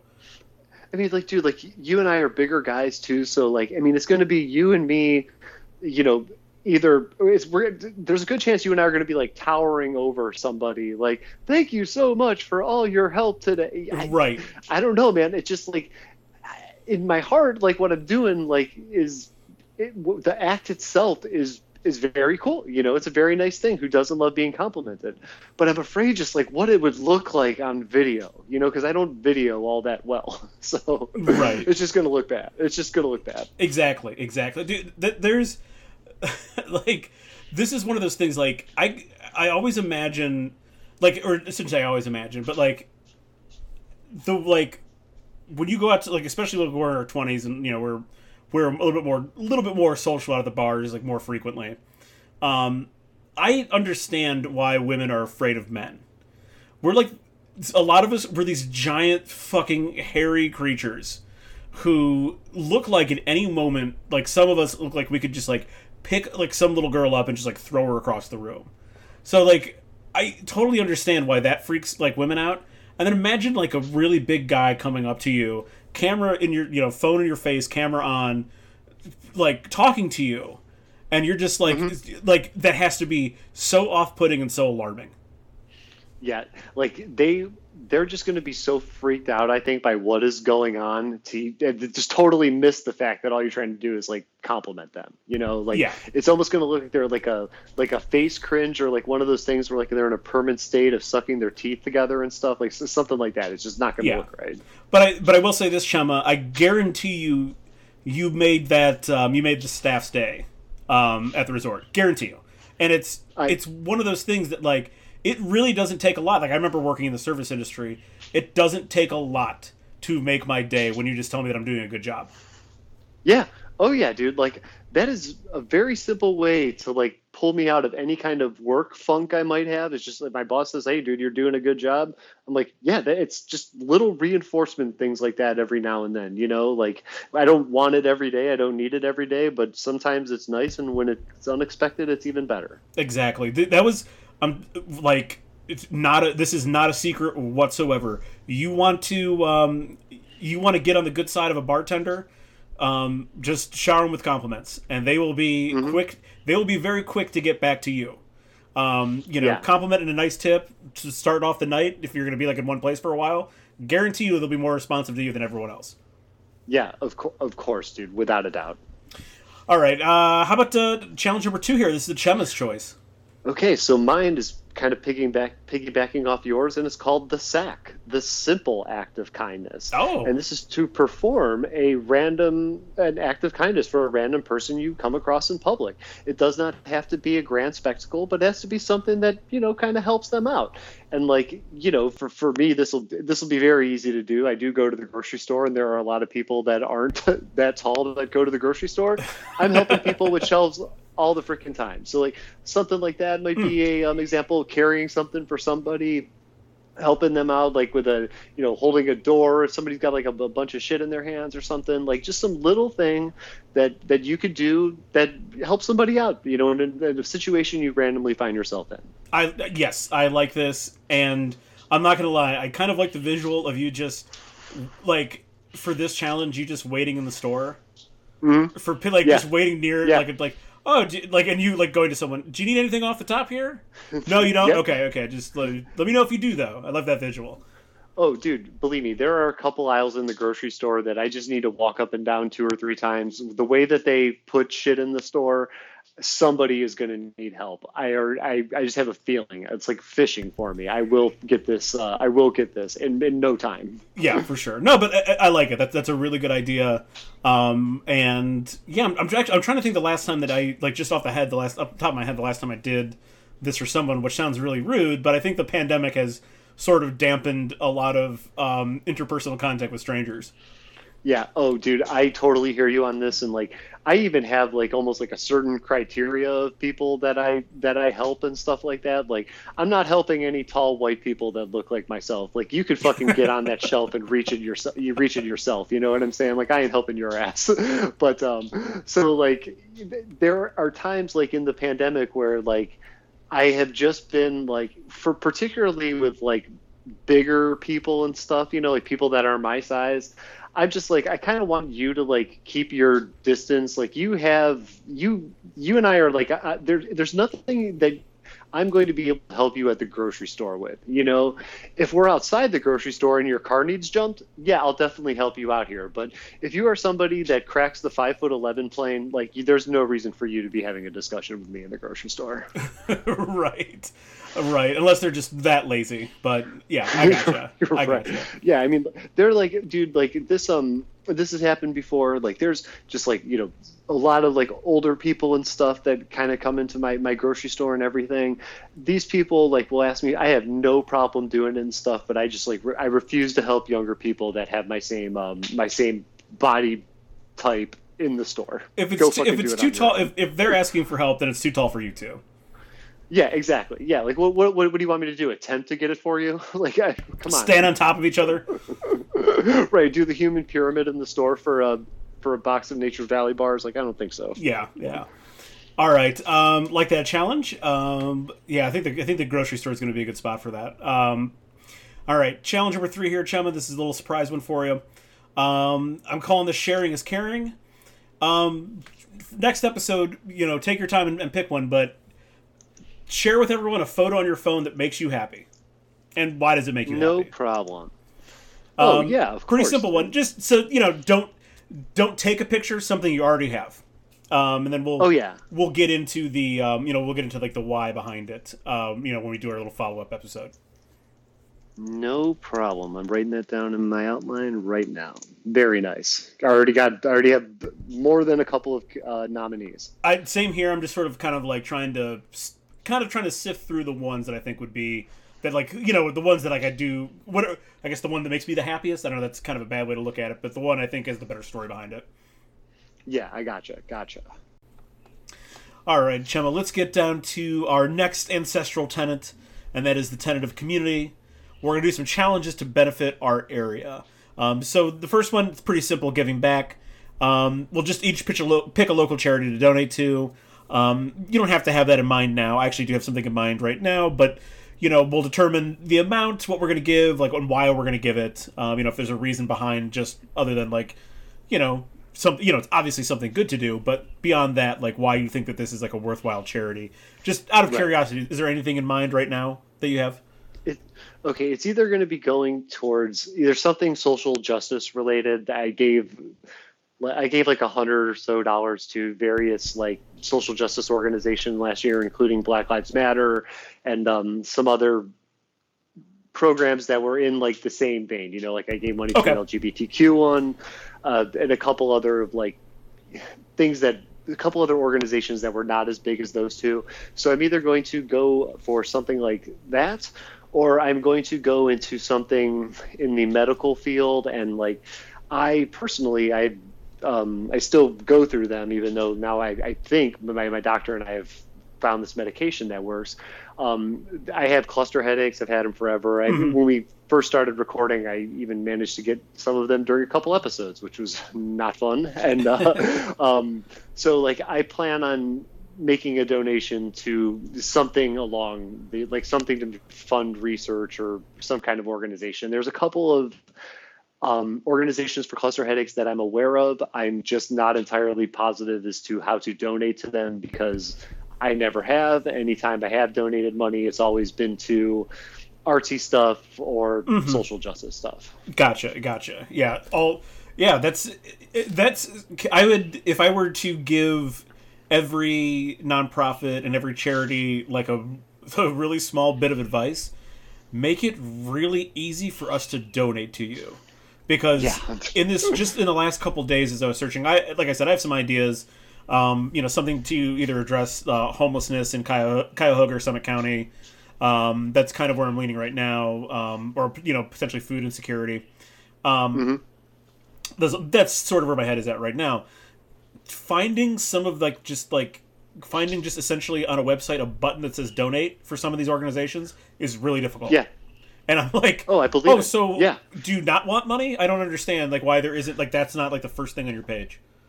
Yeah, that's why you guys. That's why you exist. Like that, there would be no organization without that donate button. You think that'd be front and, front and center? I, just, I, just this very weird thing that I've noticed in searching, like, like I went through like the first thing I did, I went through um, Summit County has like, I can't remember. I think it's like, I think it's like literally Summit County two one one dot org or something has like a has like an extensive list of all of the of all of the nonprofits and charities in Summit County, and you can like some of them are linked directly to the website or whatever their websites, and like some of these websites are like very difficult to navigate, and I'm like, how how do you exist as a charity if people don't know what the fuck you are and how to give you money?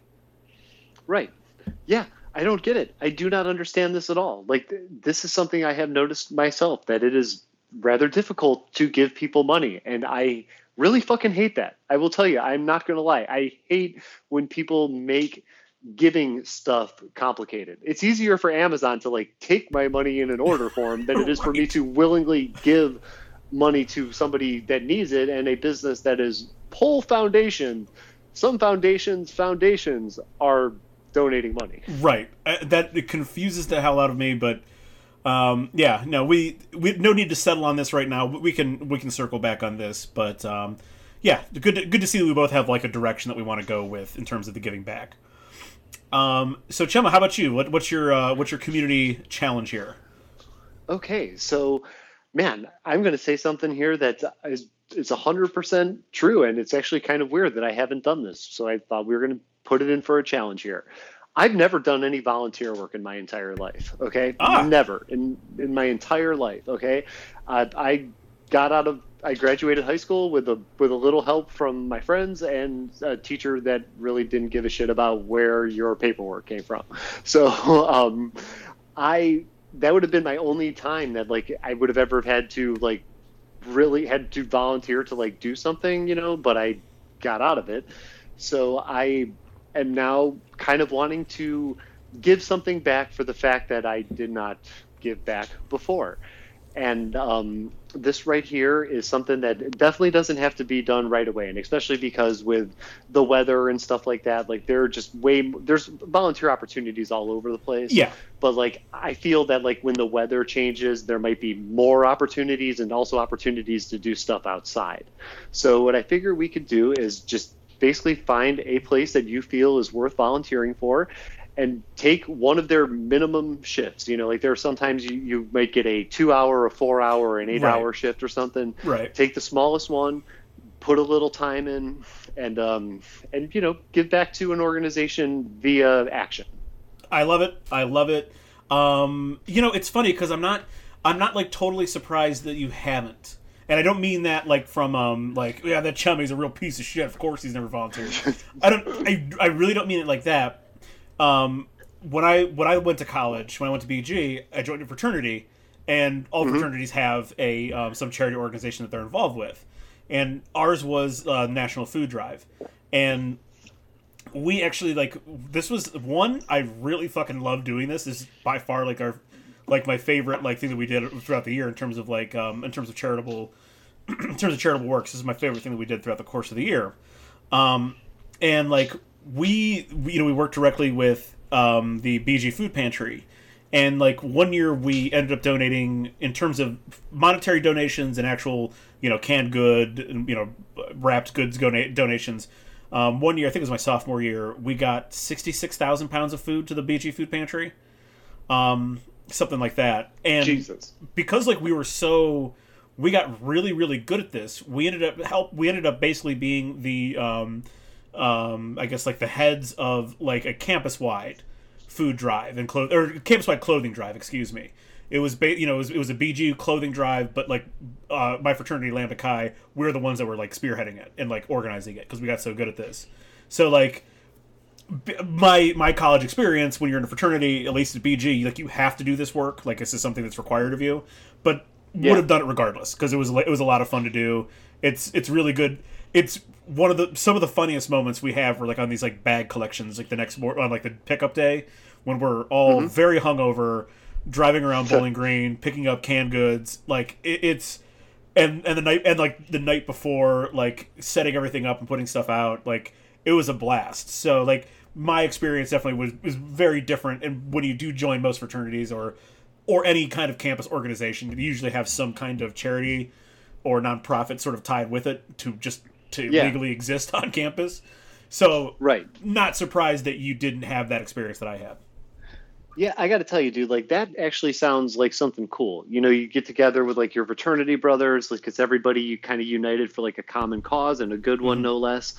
Like with me in high school, like we had to do that 40 hours of community service in order to graduate. Yeah. I kind of thought that that was bullshit. And like, I also at the time was really like financially hurting and stuff. Like, I was doing like shitty telemarketing jobs and stuff. So, like, any any time that I really had in my senior year, even though we had four years to do it, um, was like was devoted to like work and stuff like that. Yeah. You know what I'm saying? This was Yeah. like you're done at was done at school or done at school at like 3:30 was at work by 5 like I, I worked till like whatever my shift ended 9 sometimes 11 whatever it was and like I, I was making like no money too on top of it also it's like working like super hard and at the end of the week you get this like $87 paycheck or whatever it was and um I just was like I just I didn't have like any time to do it so I found a situation that allowed me to kind of take advantage of this whole thing and Mr. Uh, Mr. Richards, the Oscar Mayer Richards himself, did not give a shit. Like he, he was the guy that they assigned to um, make sure all the seniors worked their uh, community service hours and stuff. This guy did not want to do this job. Like he's having to like call people in, like, "Hey, I noticed you haven't started yet. Like, here's a here are these programs you could do." So like when this guy like I handed in this documentation, there was no questions asked, and he was just like more or less relieved that he didn't have to have a conversation with me about Right. community service. right. Oh gosh, yeah. I mean, it's it, it is you know it's funny because I had to um, I had to do that community service then additional community service because uh, Joe Yax and I broke into the middle school to uh, to play Oh, midnight yeah. basketball and Voss was there too. That Um, that's right. That's so right. so I had to do so and I did I was one of those people that waited until senior year to do it. So I ended up doing like 90 hours of community service. My like Mm-hmm. Oh, legitimately man. doing it all like my senior year, which I mean it, it, I mean it was fine. Like uh, don't get me wrong, like it, it was fine, but it was just like god damn it, like my weekends are very occupied now. Yeah. Oh yeah. Of course. And like, do you remember what community service you had to do for the the midnight basketball incident? it, it was anything that we wanted to do. It just had to be Okay. documented. Um they didn't they it wasn't like they like there, there wasn't a program or anything they had for us. okay. Gotcha. I thought so like so like I, was- did like I like two of the hours was helping like two of the hours were like was like helping my um I think it was like my aunt like clean up her garage like Okay. that that kind of shit counted but like for the regular because it was it was difficult because for the regular community service I was coaching basketball and baseball Oh, cool. So you got to do something cool. That's Yeah. awesome. Yeah. Yeah. that's great. I, I was like, for some reason, the image of you, Voss, and Yaks in jumpsuits picking trash I know off picking the up road trash and, side of the road like Joe taking the stick and like you know putting it between his legs, like, "Hey guys, look at my dick," like that kind and of Voss shit. Like that- laughing hysterically yeah, laughing hysterically at that. Yeah, that's exactly the image that came to my mind. So I'm glad you got to do something cool and not that. Yeah, yeah. Uh, but I like it absolutely. We'll uh, again something we can discuss. I think I think you're pretty right on that. That I mean, I guess there's no bad time to volunteer, but there's going to be more opportunities as Yeah. the weather changes, and also as uh, COVID recedes. Um, Right. There's probably going to be more opportunities too. Yeah, like we got like what I'm leaning towards is like a beach cleanup effort and stuff. We have the, the beaches like right on the other side of the hill for me, and they have all they have a lot more cleanup efforts as the um, springtime happens mm-hmm. because mm-hmm. of just all this shit washes ashore from the rains and all this stuff in the yep. wintertime. So there's more there's more opportunities like that, and I may actually run into Alex Morgan, who actually does one of these things in Manhattan Beach. So like, who knows? There you yeah. go. All right, let's move on to our final, our final ancient tenet of consumerism. These are going to be purchasing challenges. Um, did you perchance have a chance to do this one, this first one yet? Oh, I have. Yes. Okay, have, good. I'm okay. glad we're both gonna have something to talk about here. Yeah, um, I, I, got I got to save one thing for the follow up episode because it's a, a, birthday present for Jess, okay. which is which is weird but, but kind of quirky and cool in its own way, and I have the explanation for it. Okay. But I am able to talk about one of the things because they together they totaled thirty dollars. Okay, cool, cool. So this first one, just gonna call it Amazon weirdness. Uh, we are spending no more than thirty dollars, so you know whatever. I, I think I can't. I have the total down here. I'll, I'll, get to it. But you know, I didn't want you to like go out and spend like two hundred dollars on something stupid for the fucking show. Like it's keep it small. but right. And it didn't have to come necessarily from Amazon. I know that's just like the easiest way to do this. Um, but it could have been from any other retailer, um, online or otherwise. Um, and it's something that might not be like totally useful. And I, this is where I came up with this. So it's something that's not totally useful, but definitely a little bit weird, and you felt compelled to buy for whatever reason, Chema, I get some of the strangest targeted ads on on Instagram, social media in general. I just I get some yeah. of the strangest targeted ads for like weird like building supplies, miniature bridges.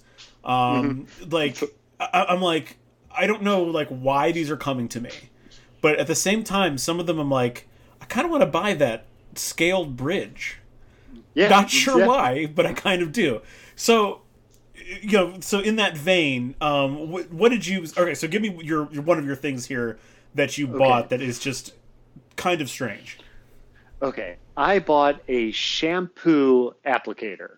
Okay, so tech, t- technology has completely made putting shampoo on your hands and rubbing it on your hair obsolete. Okay. Oh, thank goodness. And, yeah, I know, right? That was that was a major so problem hard. in the world that was going on and stuff like that, right?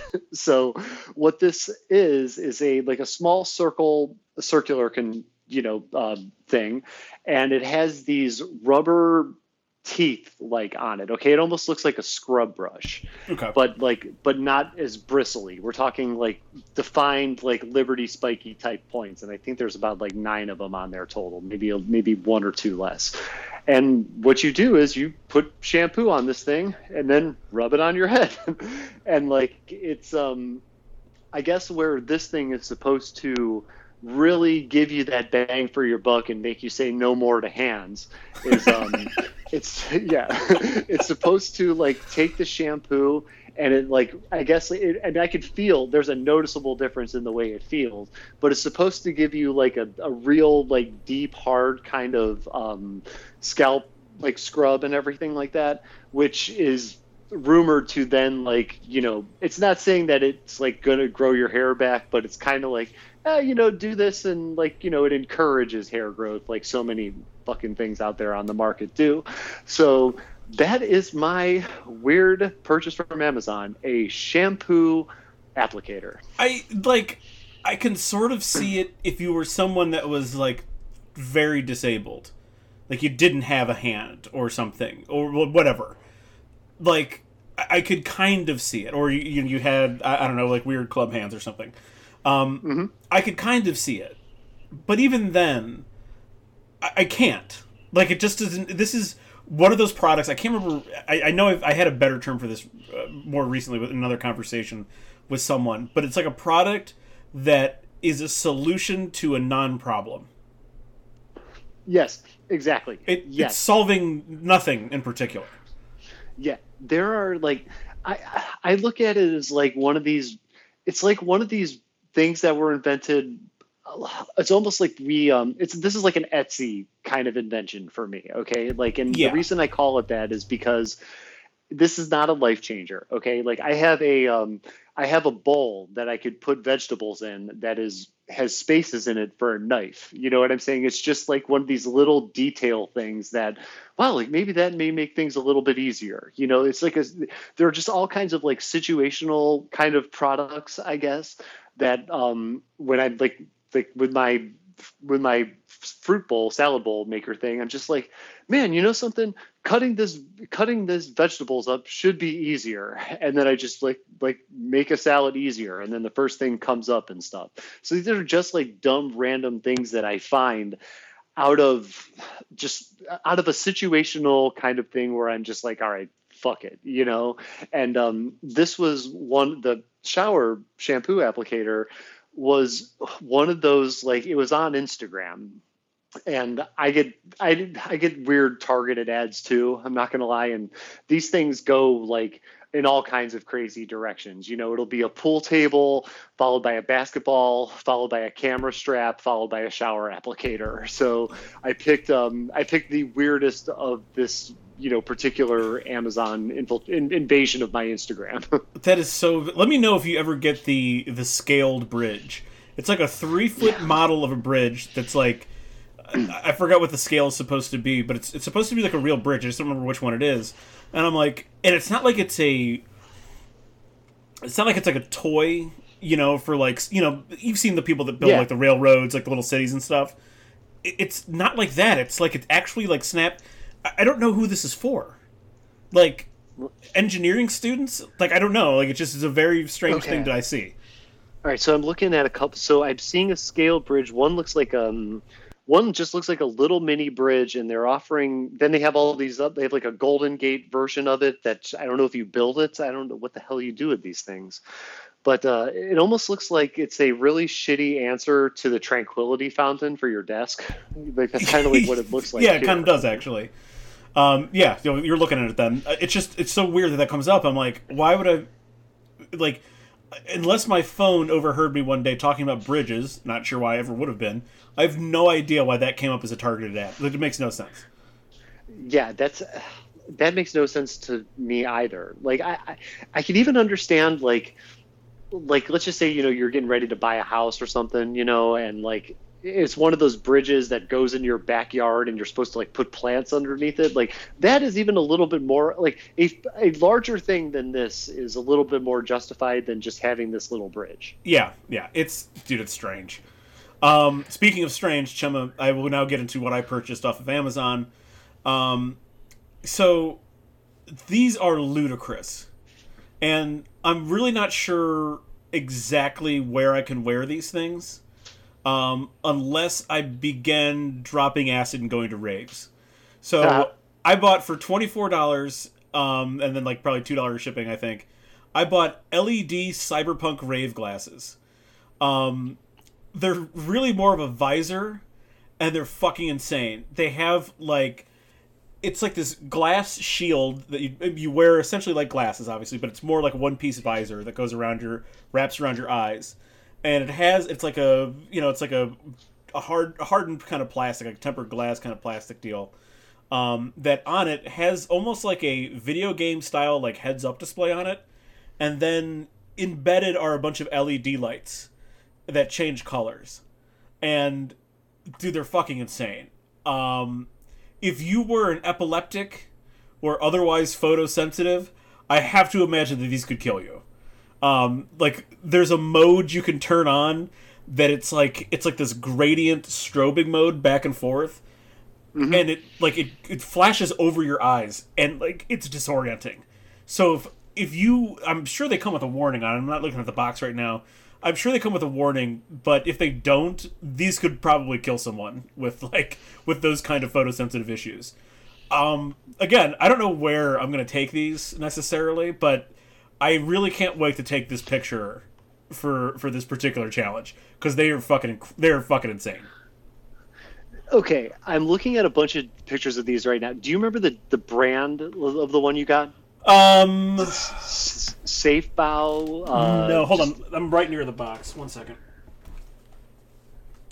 Um, of course, they are made in China, and they are just called LED glasses. so Oh, okay. I, Hold- so um, Yeah, the- go ahead. the Im- the image I'm looking at right now is um it looks it's a it's a woman who sort of looks like Taylor Swift and she has this like blue it's light up lit up in blue almost as the photo on Amazon. Like, Prob- it that's probably like a, right.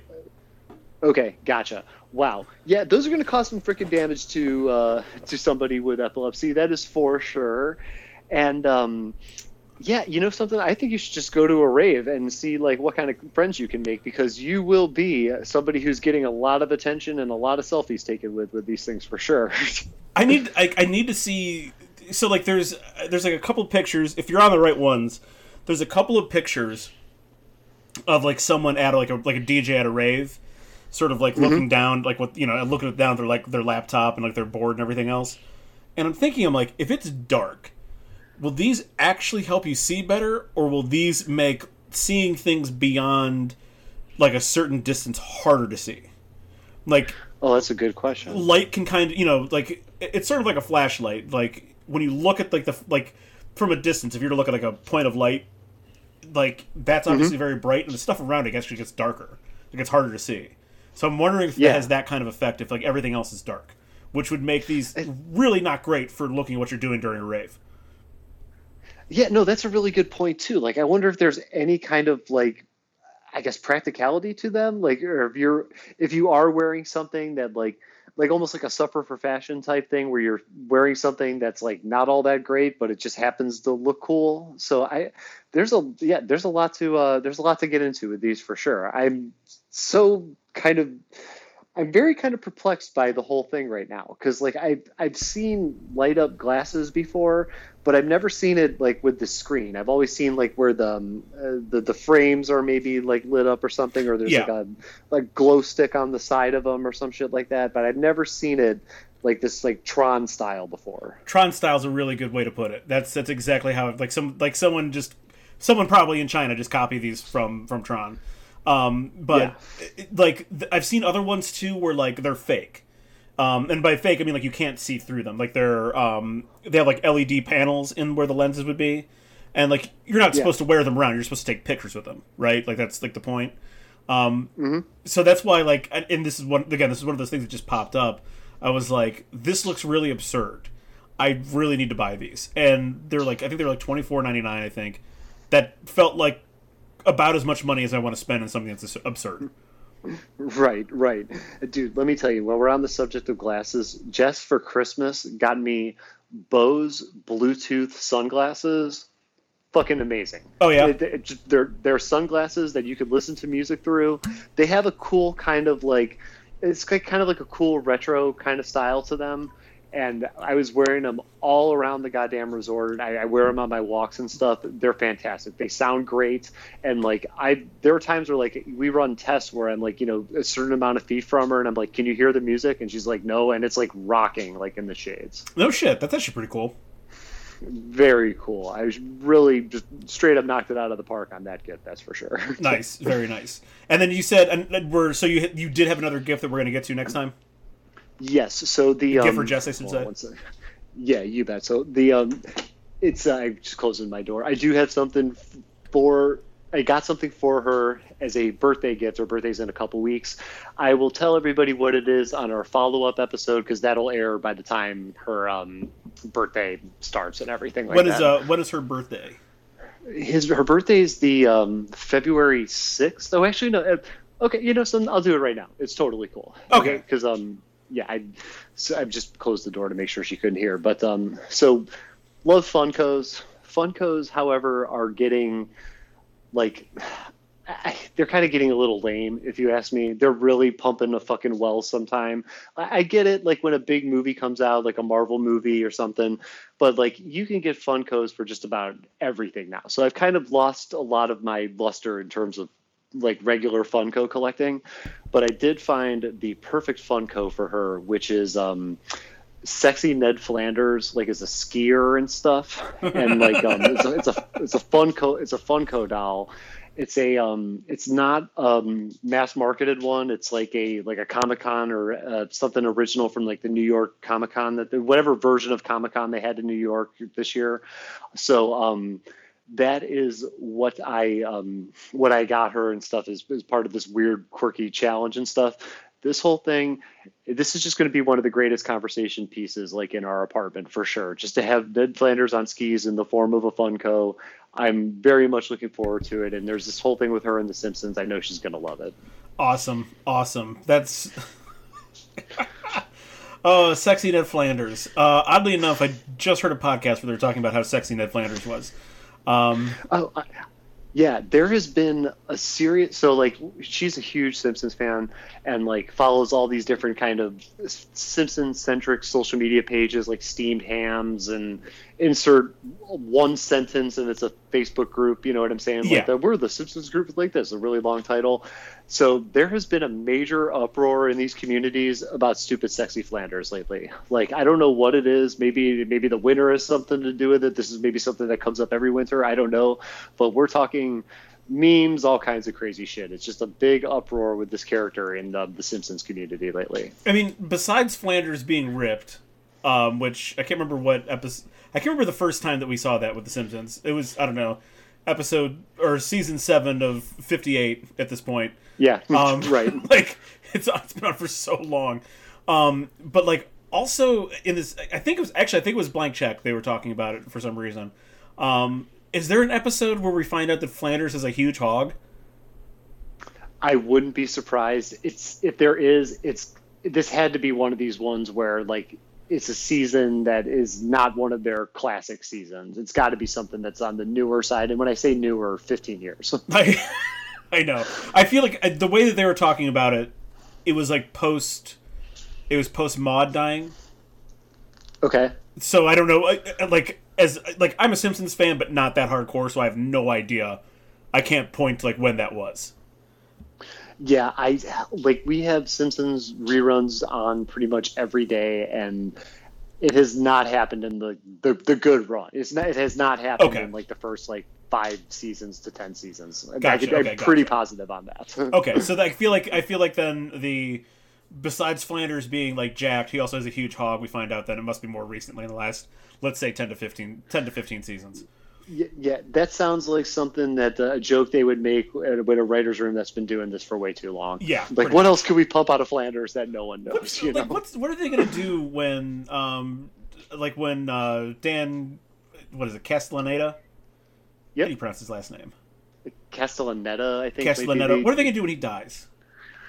yeah i don't know like i personally feel that they should like they should end this now before any like real I, and i know that the simpsons is a historic show but like younger audiences and everything like that are not being exposed to like the good simpsons. No. so i just i'm surprised that they haven't really packed this. I don't even are people still watching this? Like i have no idea. You know i have no idea if the ratings are just as good now as they were before but i think that they should really just pull the plug on this and end it on like the highest possible nostalgia plucking note that you can like almost like the last episode of seinfeld but in a cartoon and maybe not as bad as the last episode of seinfeld but some kind of clippy show to remind everybody and then just and then just call it from there Yeah, I, I would I would agree with that. It's just I don't know. It, like what worries the reason why like I think about that. What worries me is that like they have enough voice files that Mm-hmm. technically speaking he never has to die,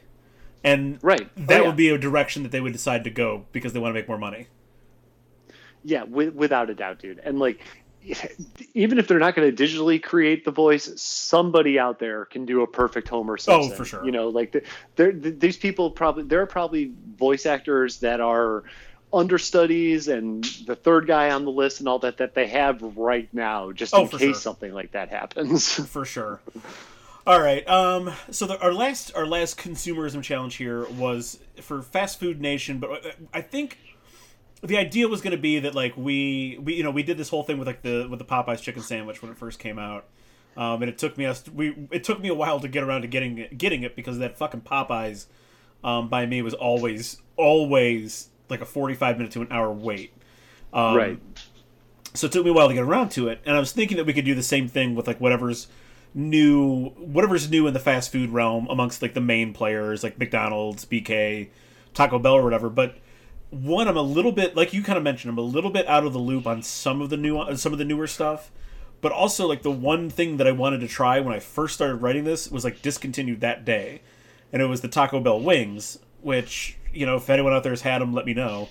Um, but so if you wanted to, would you like to change this up from fast food to like a not even necessarily like a regional place, but like trying an actual local place that you haven't tried before? I could do something. I could definitely do something like that. Um, I I'm leaning like right now. I just I can't tell you if there's been even any new commercials for stuff. Like I don't even think Pizza Hut is a new pizza, and God only knows they fucking love new pizzas. they put pizzas um, inside of pizzas on top of pizzas. Man, um, let me tell you something. They are working. They must work really hard to make two pizzas and breadsticks in a box look unappetizing. I don't know what the hell it is. It's it's weird because, like, uh, it, yeah, you're you're right. Like, it just for whatever reason, Pizza Hut feels like it's. Uh, I, I've I've had Pizza Hut in the last like couple years, and it's definitely not been bad, but I don't ever see a Pizza Hut commercial and go, "Man, that looks good." I've never right. once felt that. Yeah, I almost like look at the commercials and I feel like just some sort of obligation to it, you know, because I've like I've had every other pizza that they've ever come out with, you know, just growing up and yeah. throughout my entire life. So like I ordered the Detroit style pizza from them, which was fantastic, by the way. I, I, kid you not, that, that was actually one of the best things they've come out with in a while. Uh, for like, like, a couple, um, sorry, I don't, I don't, want to cut you off here, but like my oh. my dad for Christmas made a Detroit style pizza. Oh, mm-hmm. fucking chef's kiss, dude! I I really think that that's like my favorite type of pizza now. It's incredible. Like I there's so much going on on one of those things that makes me so happy. That's just what they're doing here. Like take the expression Columbus style pizza, which is you know the, the, the pizza cut into squares from Donato's and yeah. everything. That's that's that's not a style. That's it's just it's a thin crust cut differently. Big deal. Yeah, exactly. And they do the same fucking thing in Chicago, and Chicago claims it as their own too, and they're not claiming the uh, the, the casserole discussing a shit deep dish, but um, which I gotta say, like sometimes that could be good, but for the most part, like not a big fan. Man, like, yeah, I'm like it crosses into the whole like where that looks unappetizing for me, and it's pizza, which is that says a lot.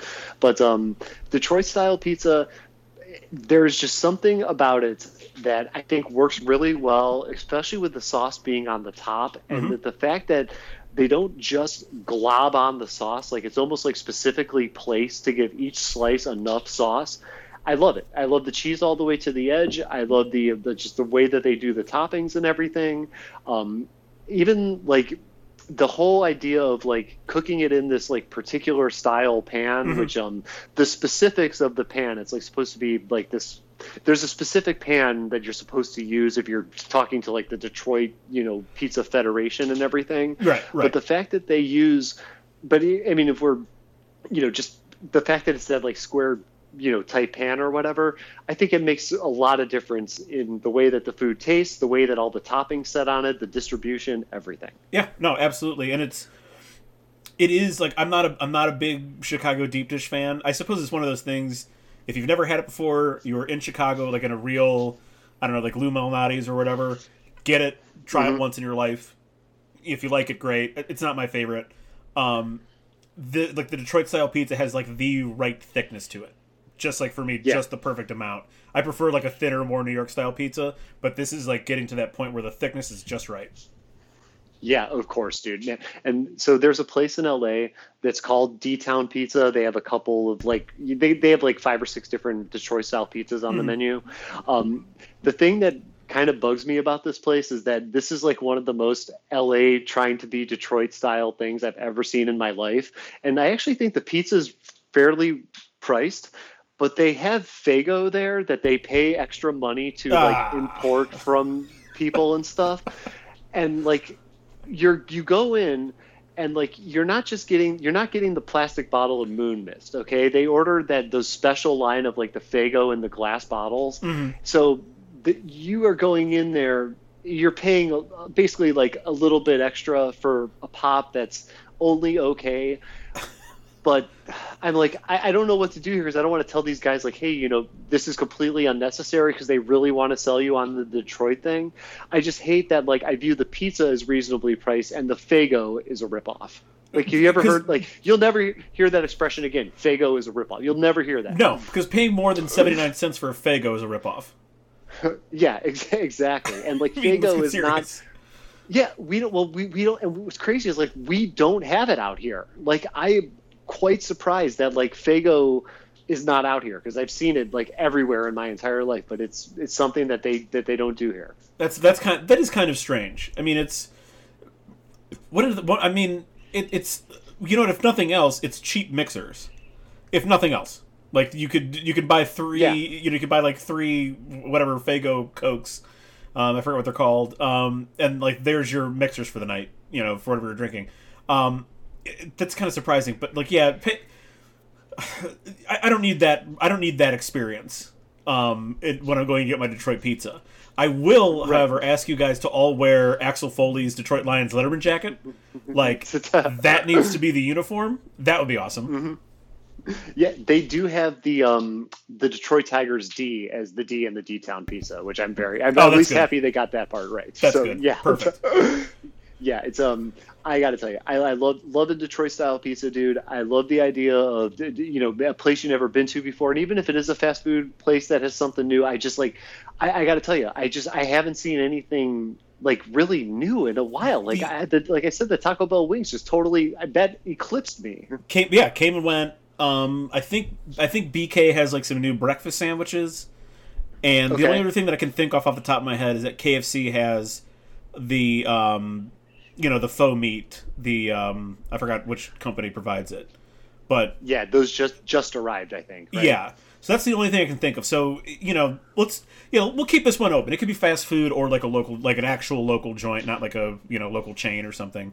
Um, but yeah, we'll keep it open mind. We can discuss we can discuss this further. But I, I, I did kind of realize after like I wrote this, I'm like, fuck, I kind of am out of the loop on fast food. I just don't I don't eat it that often anymore. So it's Yeah, a lot of I've it gets past me. Yeah, I've been so selective about the places that I go to as well because, like, I, I I know I, I had this conversation with you before, but like, I am like Burger King is just it's two completely different tastes to me now, you know. And I Right. like I went from living in Cleveland, I had it once every couple weeks or whatever. I had gone like a year and some change without having it. I just I stumbled into a Burger King for the Impossible Whopper, which was actually not bad, and then I had a Whopper Junior just in case the Impossible Whopper sucked, and I ended up liking the Impossible Whopper more than the Whopper Junior. there you go. there you go. That's well. Then you're you're one step closer to uh, helping us save the planet. Um, I think I think a lot of people don't really understand. Like I know I forgot who it was. Someone was like, so when I when the last time I had this discussion, they're like, well, yeah, it has just as many calories and stuff as like the the regular. I'm like, that's not the point. The point is that in a couple of decades, we might not be able to eat meat ever again. So we're Right. trying to get used to this now before we uh, totally poison our planet with factory farming. Yeah, and dude, like there are there are places like or brand brands, I should say. Like I haven't been to any like with the exception of the the Burger King thing and like the the tofu that I had. Yeah. Um, I haven't been to like a, I have I got I don't have a wide net to cast here in terms of this stuff, but like what I have had, it's actually not too bad. You know, like I, I've I've had the Impossible Whopper, um, which to to me tasted a lot like a Whopper. It was very hard to tell the difference. Um, and like I'm very intrigued to like try some more of this stuff and everything. Like it's just something different, you know. And Yeah. like a lot of a lot of people out here are really into this stuff, and like I don't know, it, it makes me feel like a little. I hate to use this word, but it makes me like a little like feel like a little podunky when like I haven't had like these kinds of. It's, it's just trying food, you know what I'm saying? Like it's not anything major, but like I still feel like I want to be a part of this conversation, or at least be able to Yeah. say like, yeah, I, I've had that when somebody asks me. Yeah, no, I, I totally get that. I totally get that. I, I still I still got to take the the faux meat plunge um, in terms of like the fast food. I, I, I like it, it has to like I remember I remember growing up the first time I ever had like a veggie burger that was like made out of like black beans or whatever, and how fucking gross those were, quite frankly. Oh, God. So like uh, anything anything that is an improvement upon that w- would would be great. Yeah, I remember the first time I had it, and I was hanging out with Gorbit of all people, and it was the day of the blackout, like that huge blackout that we had and everything like that in the Oh, yeah. early 2000s. And like I was sent home from work early and there was no power and like you know we there was food and stuff like that at stake. So it's like hey Jack you know bring some food over from your parents house and we'll grill it out. We'll have some beers and we'll just kind of grill out here and stuff right? So he's like yeah you know I got this. He's like he brings over a box of burgers and stuff and I didn't I didn't read the label and everything. I'm grilling this thing getting all excited. I take one bite out of it and I was like oh my fucking god what is this? What the hell did you just feed me? He's like dude it's a soy burger and he's mowing down his and stuff like that. I'm like Oof. what? What, No. what is this? No. yeah so so like that was um that was the first time i had it and it took me over 10 years to go down that road again Okay. Yeah. Yeah. So yeah, we'll figure out. Um, we'll get we'll get into more specifics with the food stuff. Um, and then we'll we'll we will report back to everyone on that one. So, um, that is it. I yeah, that's it. We're at the end of the outline here. Um, just a real quick. Um, since you haven't since you haven't done it yet, you haven't gone through the physical challenge yet. What are your, what are your what are your thoughts on attempting this kind of daunting endurance lifting kind of thing?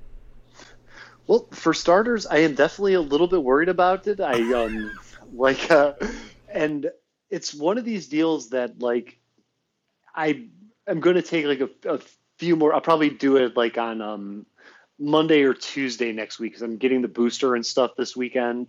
So um, I'm gonna. I, I've heard people are fine. I've heard people have a little bit of side effects. It just kind of depends on who you talk to. So I'm going to take the um, the next three days to mentally kind of prepare for higher rep stuff, and um, that's the thing that I think really gets me is because it, it, like the weight itself like yeah it's weight dude i'm not gonna lie that is totally a factor into it but like it's this it's a mentality thing you know what i'm saying Mhm. like part of me will be like okay yeah you know i just did like i just grinded out 30 i'm sure i'll get 32 the next time around or 35 or whatever and then like no that doesn't happen you know so i need to get like a little bit better conditioned to um, to do it before i actually attempt to do it Yeah, I, I really, um, I really had to. This is one of the few times in a one of not a few times, but this is the first time in a while I've really had to psych myself up to like get through something. I was, espe- like especially the first time that I attempted the bench one, I was just like, after the first set, I was like, okay, I crushed forty two, psyching myself up, and like when I got to twenty and I felt how heavy it felt, I was like, uh oh, like. Not, uh, Yeah. I, I don't think I can. I don't think I can fucking psych myself up into an additional ten reps here. So, um, right right so- yeah. So it is. It's that's definitely like a little. That that's a big. I think that's actually one of the biggest parts of it. Is just sort of mentally being prepared to kind of torture yourself. Yeah, of course, dude. Like a lot of the mental prep for stuff usually has a tendency of being as difficult as some of the physical stuff too. So, Yeah. Um. And just and just real quickly, one last thing. Which one do you think you're most looking forward to? Just of all the challenges we, we haven't gotten to yet. okay, so like for starters, I'm definitely looking forward to doing some kind of volunteer work so I can say I had this experience that millions and millions of people uh, across the country and all 400 of our graduating class members have that I didn't have. Uh, and I'm also looking. Um, I, I want to do the, the celebrity stuff, the the 30 days. Like, yeah, I'm looking forward. I'm looking forward to a lot of the different things on here, man. Yeah, same thing. I'm actually most looking forward now that you you brought up the volunteering thing, um, figuring out like what we're, what I'm going to do for that, and I do. Yeah, I'm really ready to take on one of these um, celebrity fitness challenges to either to either see how I'm really interested to see either how hard it is or how easy it is for me. Yeah, I, I, Yeah, I have a feeling I have a feeling it'll fall to either end. Like it won't be like it won't it won't like necessarily fit exactly what I'm trying to do. It'll either be too hard or too easy. yeah, I, got- I got you, dude. I totally understand what you're saying for sure. All right, so uh, if there's nothing else, you want to lead us out of here? Yeah. Okay, one more quick thing. I did want to do Oh, a sure, follow sure. up from a discussion we had last episode. Sure. I went into my grocery store, um, the one with the, the that I told you about that carries the Teremana and they carried the Ryan Yes, uh, Ryan yes. Reynolds gin. Okay, so really quick, the Teremana is still selling pretty good in this grocery store. Okay. They've actually they've actually moved it up a shelf. It's now the second from the top shelf, and I, I this place tequila s- selection wise is not as vast as some of the the whiskeys and scotches and stuff. So it is right now currently below a tequila called Cord- Cordigo, which um which would look to be like very expensive. That was the most expensive one that they had at like 50 or 60 bucks a bottle.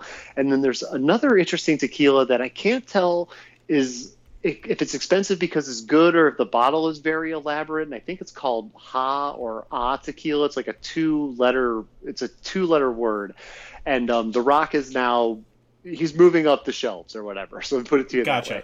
the, the ryan reynolds gym hasn't been there since i texted you that photo yeah so Oh. they had they had no desire to um to put that uh, back on the shelves but for now the rock is still holding he's still solid as a rock Gotcha, gotcha. He's got an energy drink too. I think it's like Zoa. I think is his energy drink. We'll have to we'll have to try that at some point in time. Oh, without a doubt, yeah, definitely. Any that that man, like his name on it alone, will at least get me to try it. Pretty much. And you know what? He needs our money because he probably doesn't have any. No, no, he's hurting, dude. Like they, all those paychecks and everything from those Netflix movies and Black Adam, and Black had he had to give the people Black Adam money and stuff He, like that. So this is this. I know we, I know we've talked about this before, but it still astounds me that for movies that he is the star in, he gets paid by the studio a million dollars to post on social media about it. insane. It's insane. Could you imagine be if like could you imagine if you convinced your job to pay you money to come to like tell other people that you work at this per, at this particular firm? Yeah, I know. That'd be the greatest thing ever. That's what Yeah, it is. That's awesome. Yeah, I have a, I have a Venable um I have a Venable like quarter zip or not it's a full zip jacket pullover. Like when I wear it around town, I'm almost like I feel like I should get advertising dollars for it. Yeah. I can't imagine what life would be like, especially if we are getting a million dollars just to post about a movie that you are in. That you're in. That you're the star of. Anyway, uh, anyway, Shelby, you want to lead us out of here? Yes, I definitely will. So on that celebrity alcohol note, we are all concluded for today. Adam Chmielewski, Matthew Pagel, we are the Occasionalists. You can go find us on Instagram, Facebook, Spotify, Podbean. Download us, let us know how you feel, and we will see you next time. Thank you.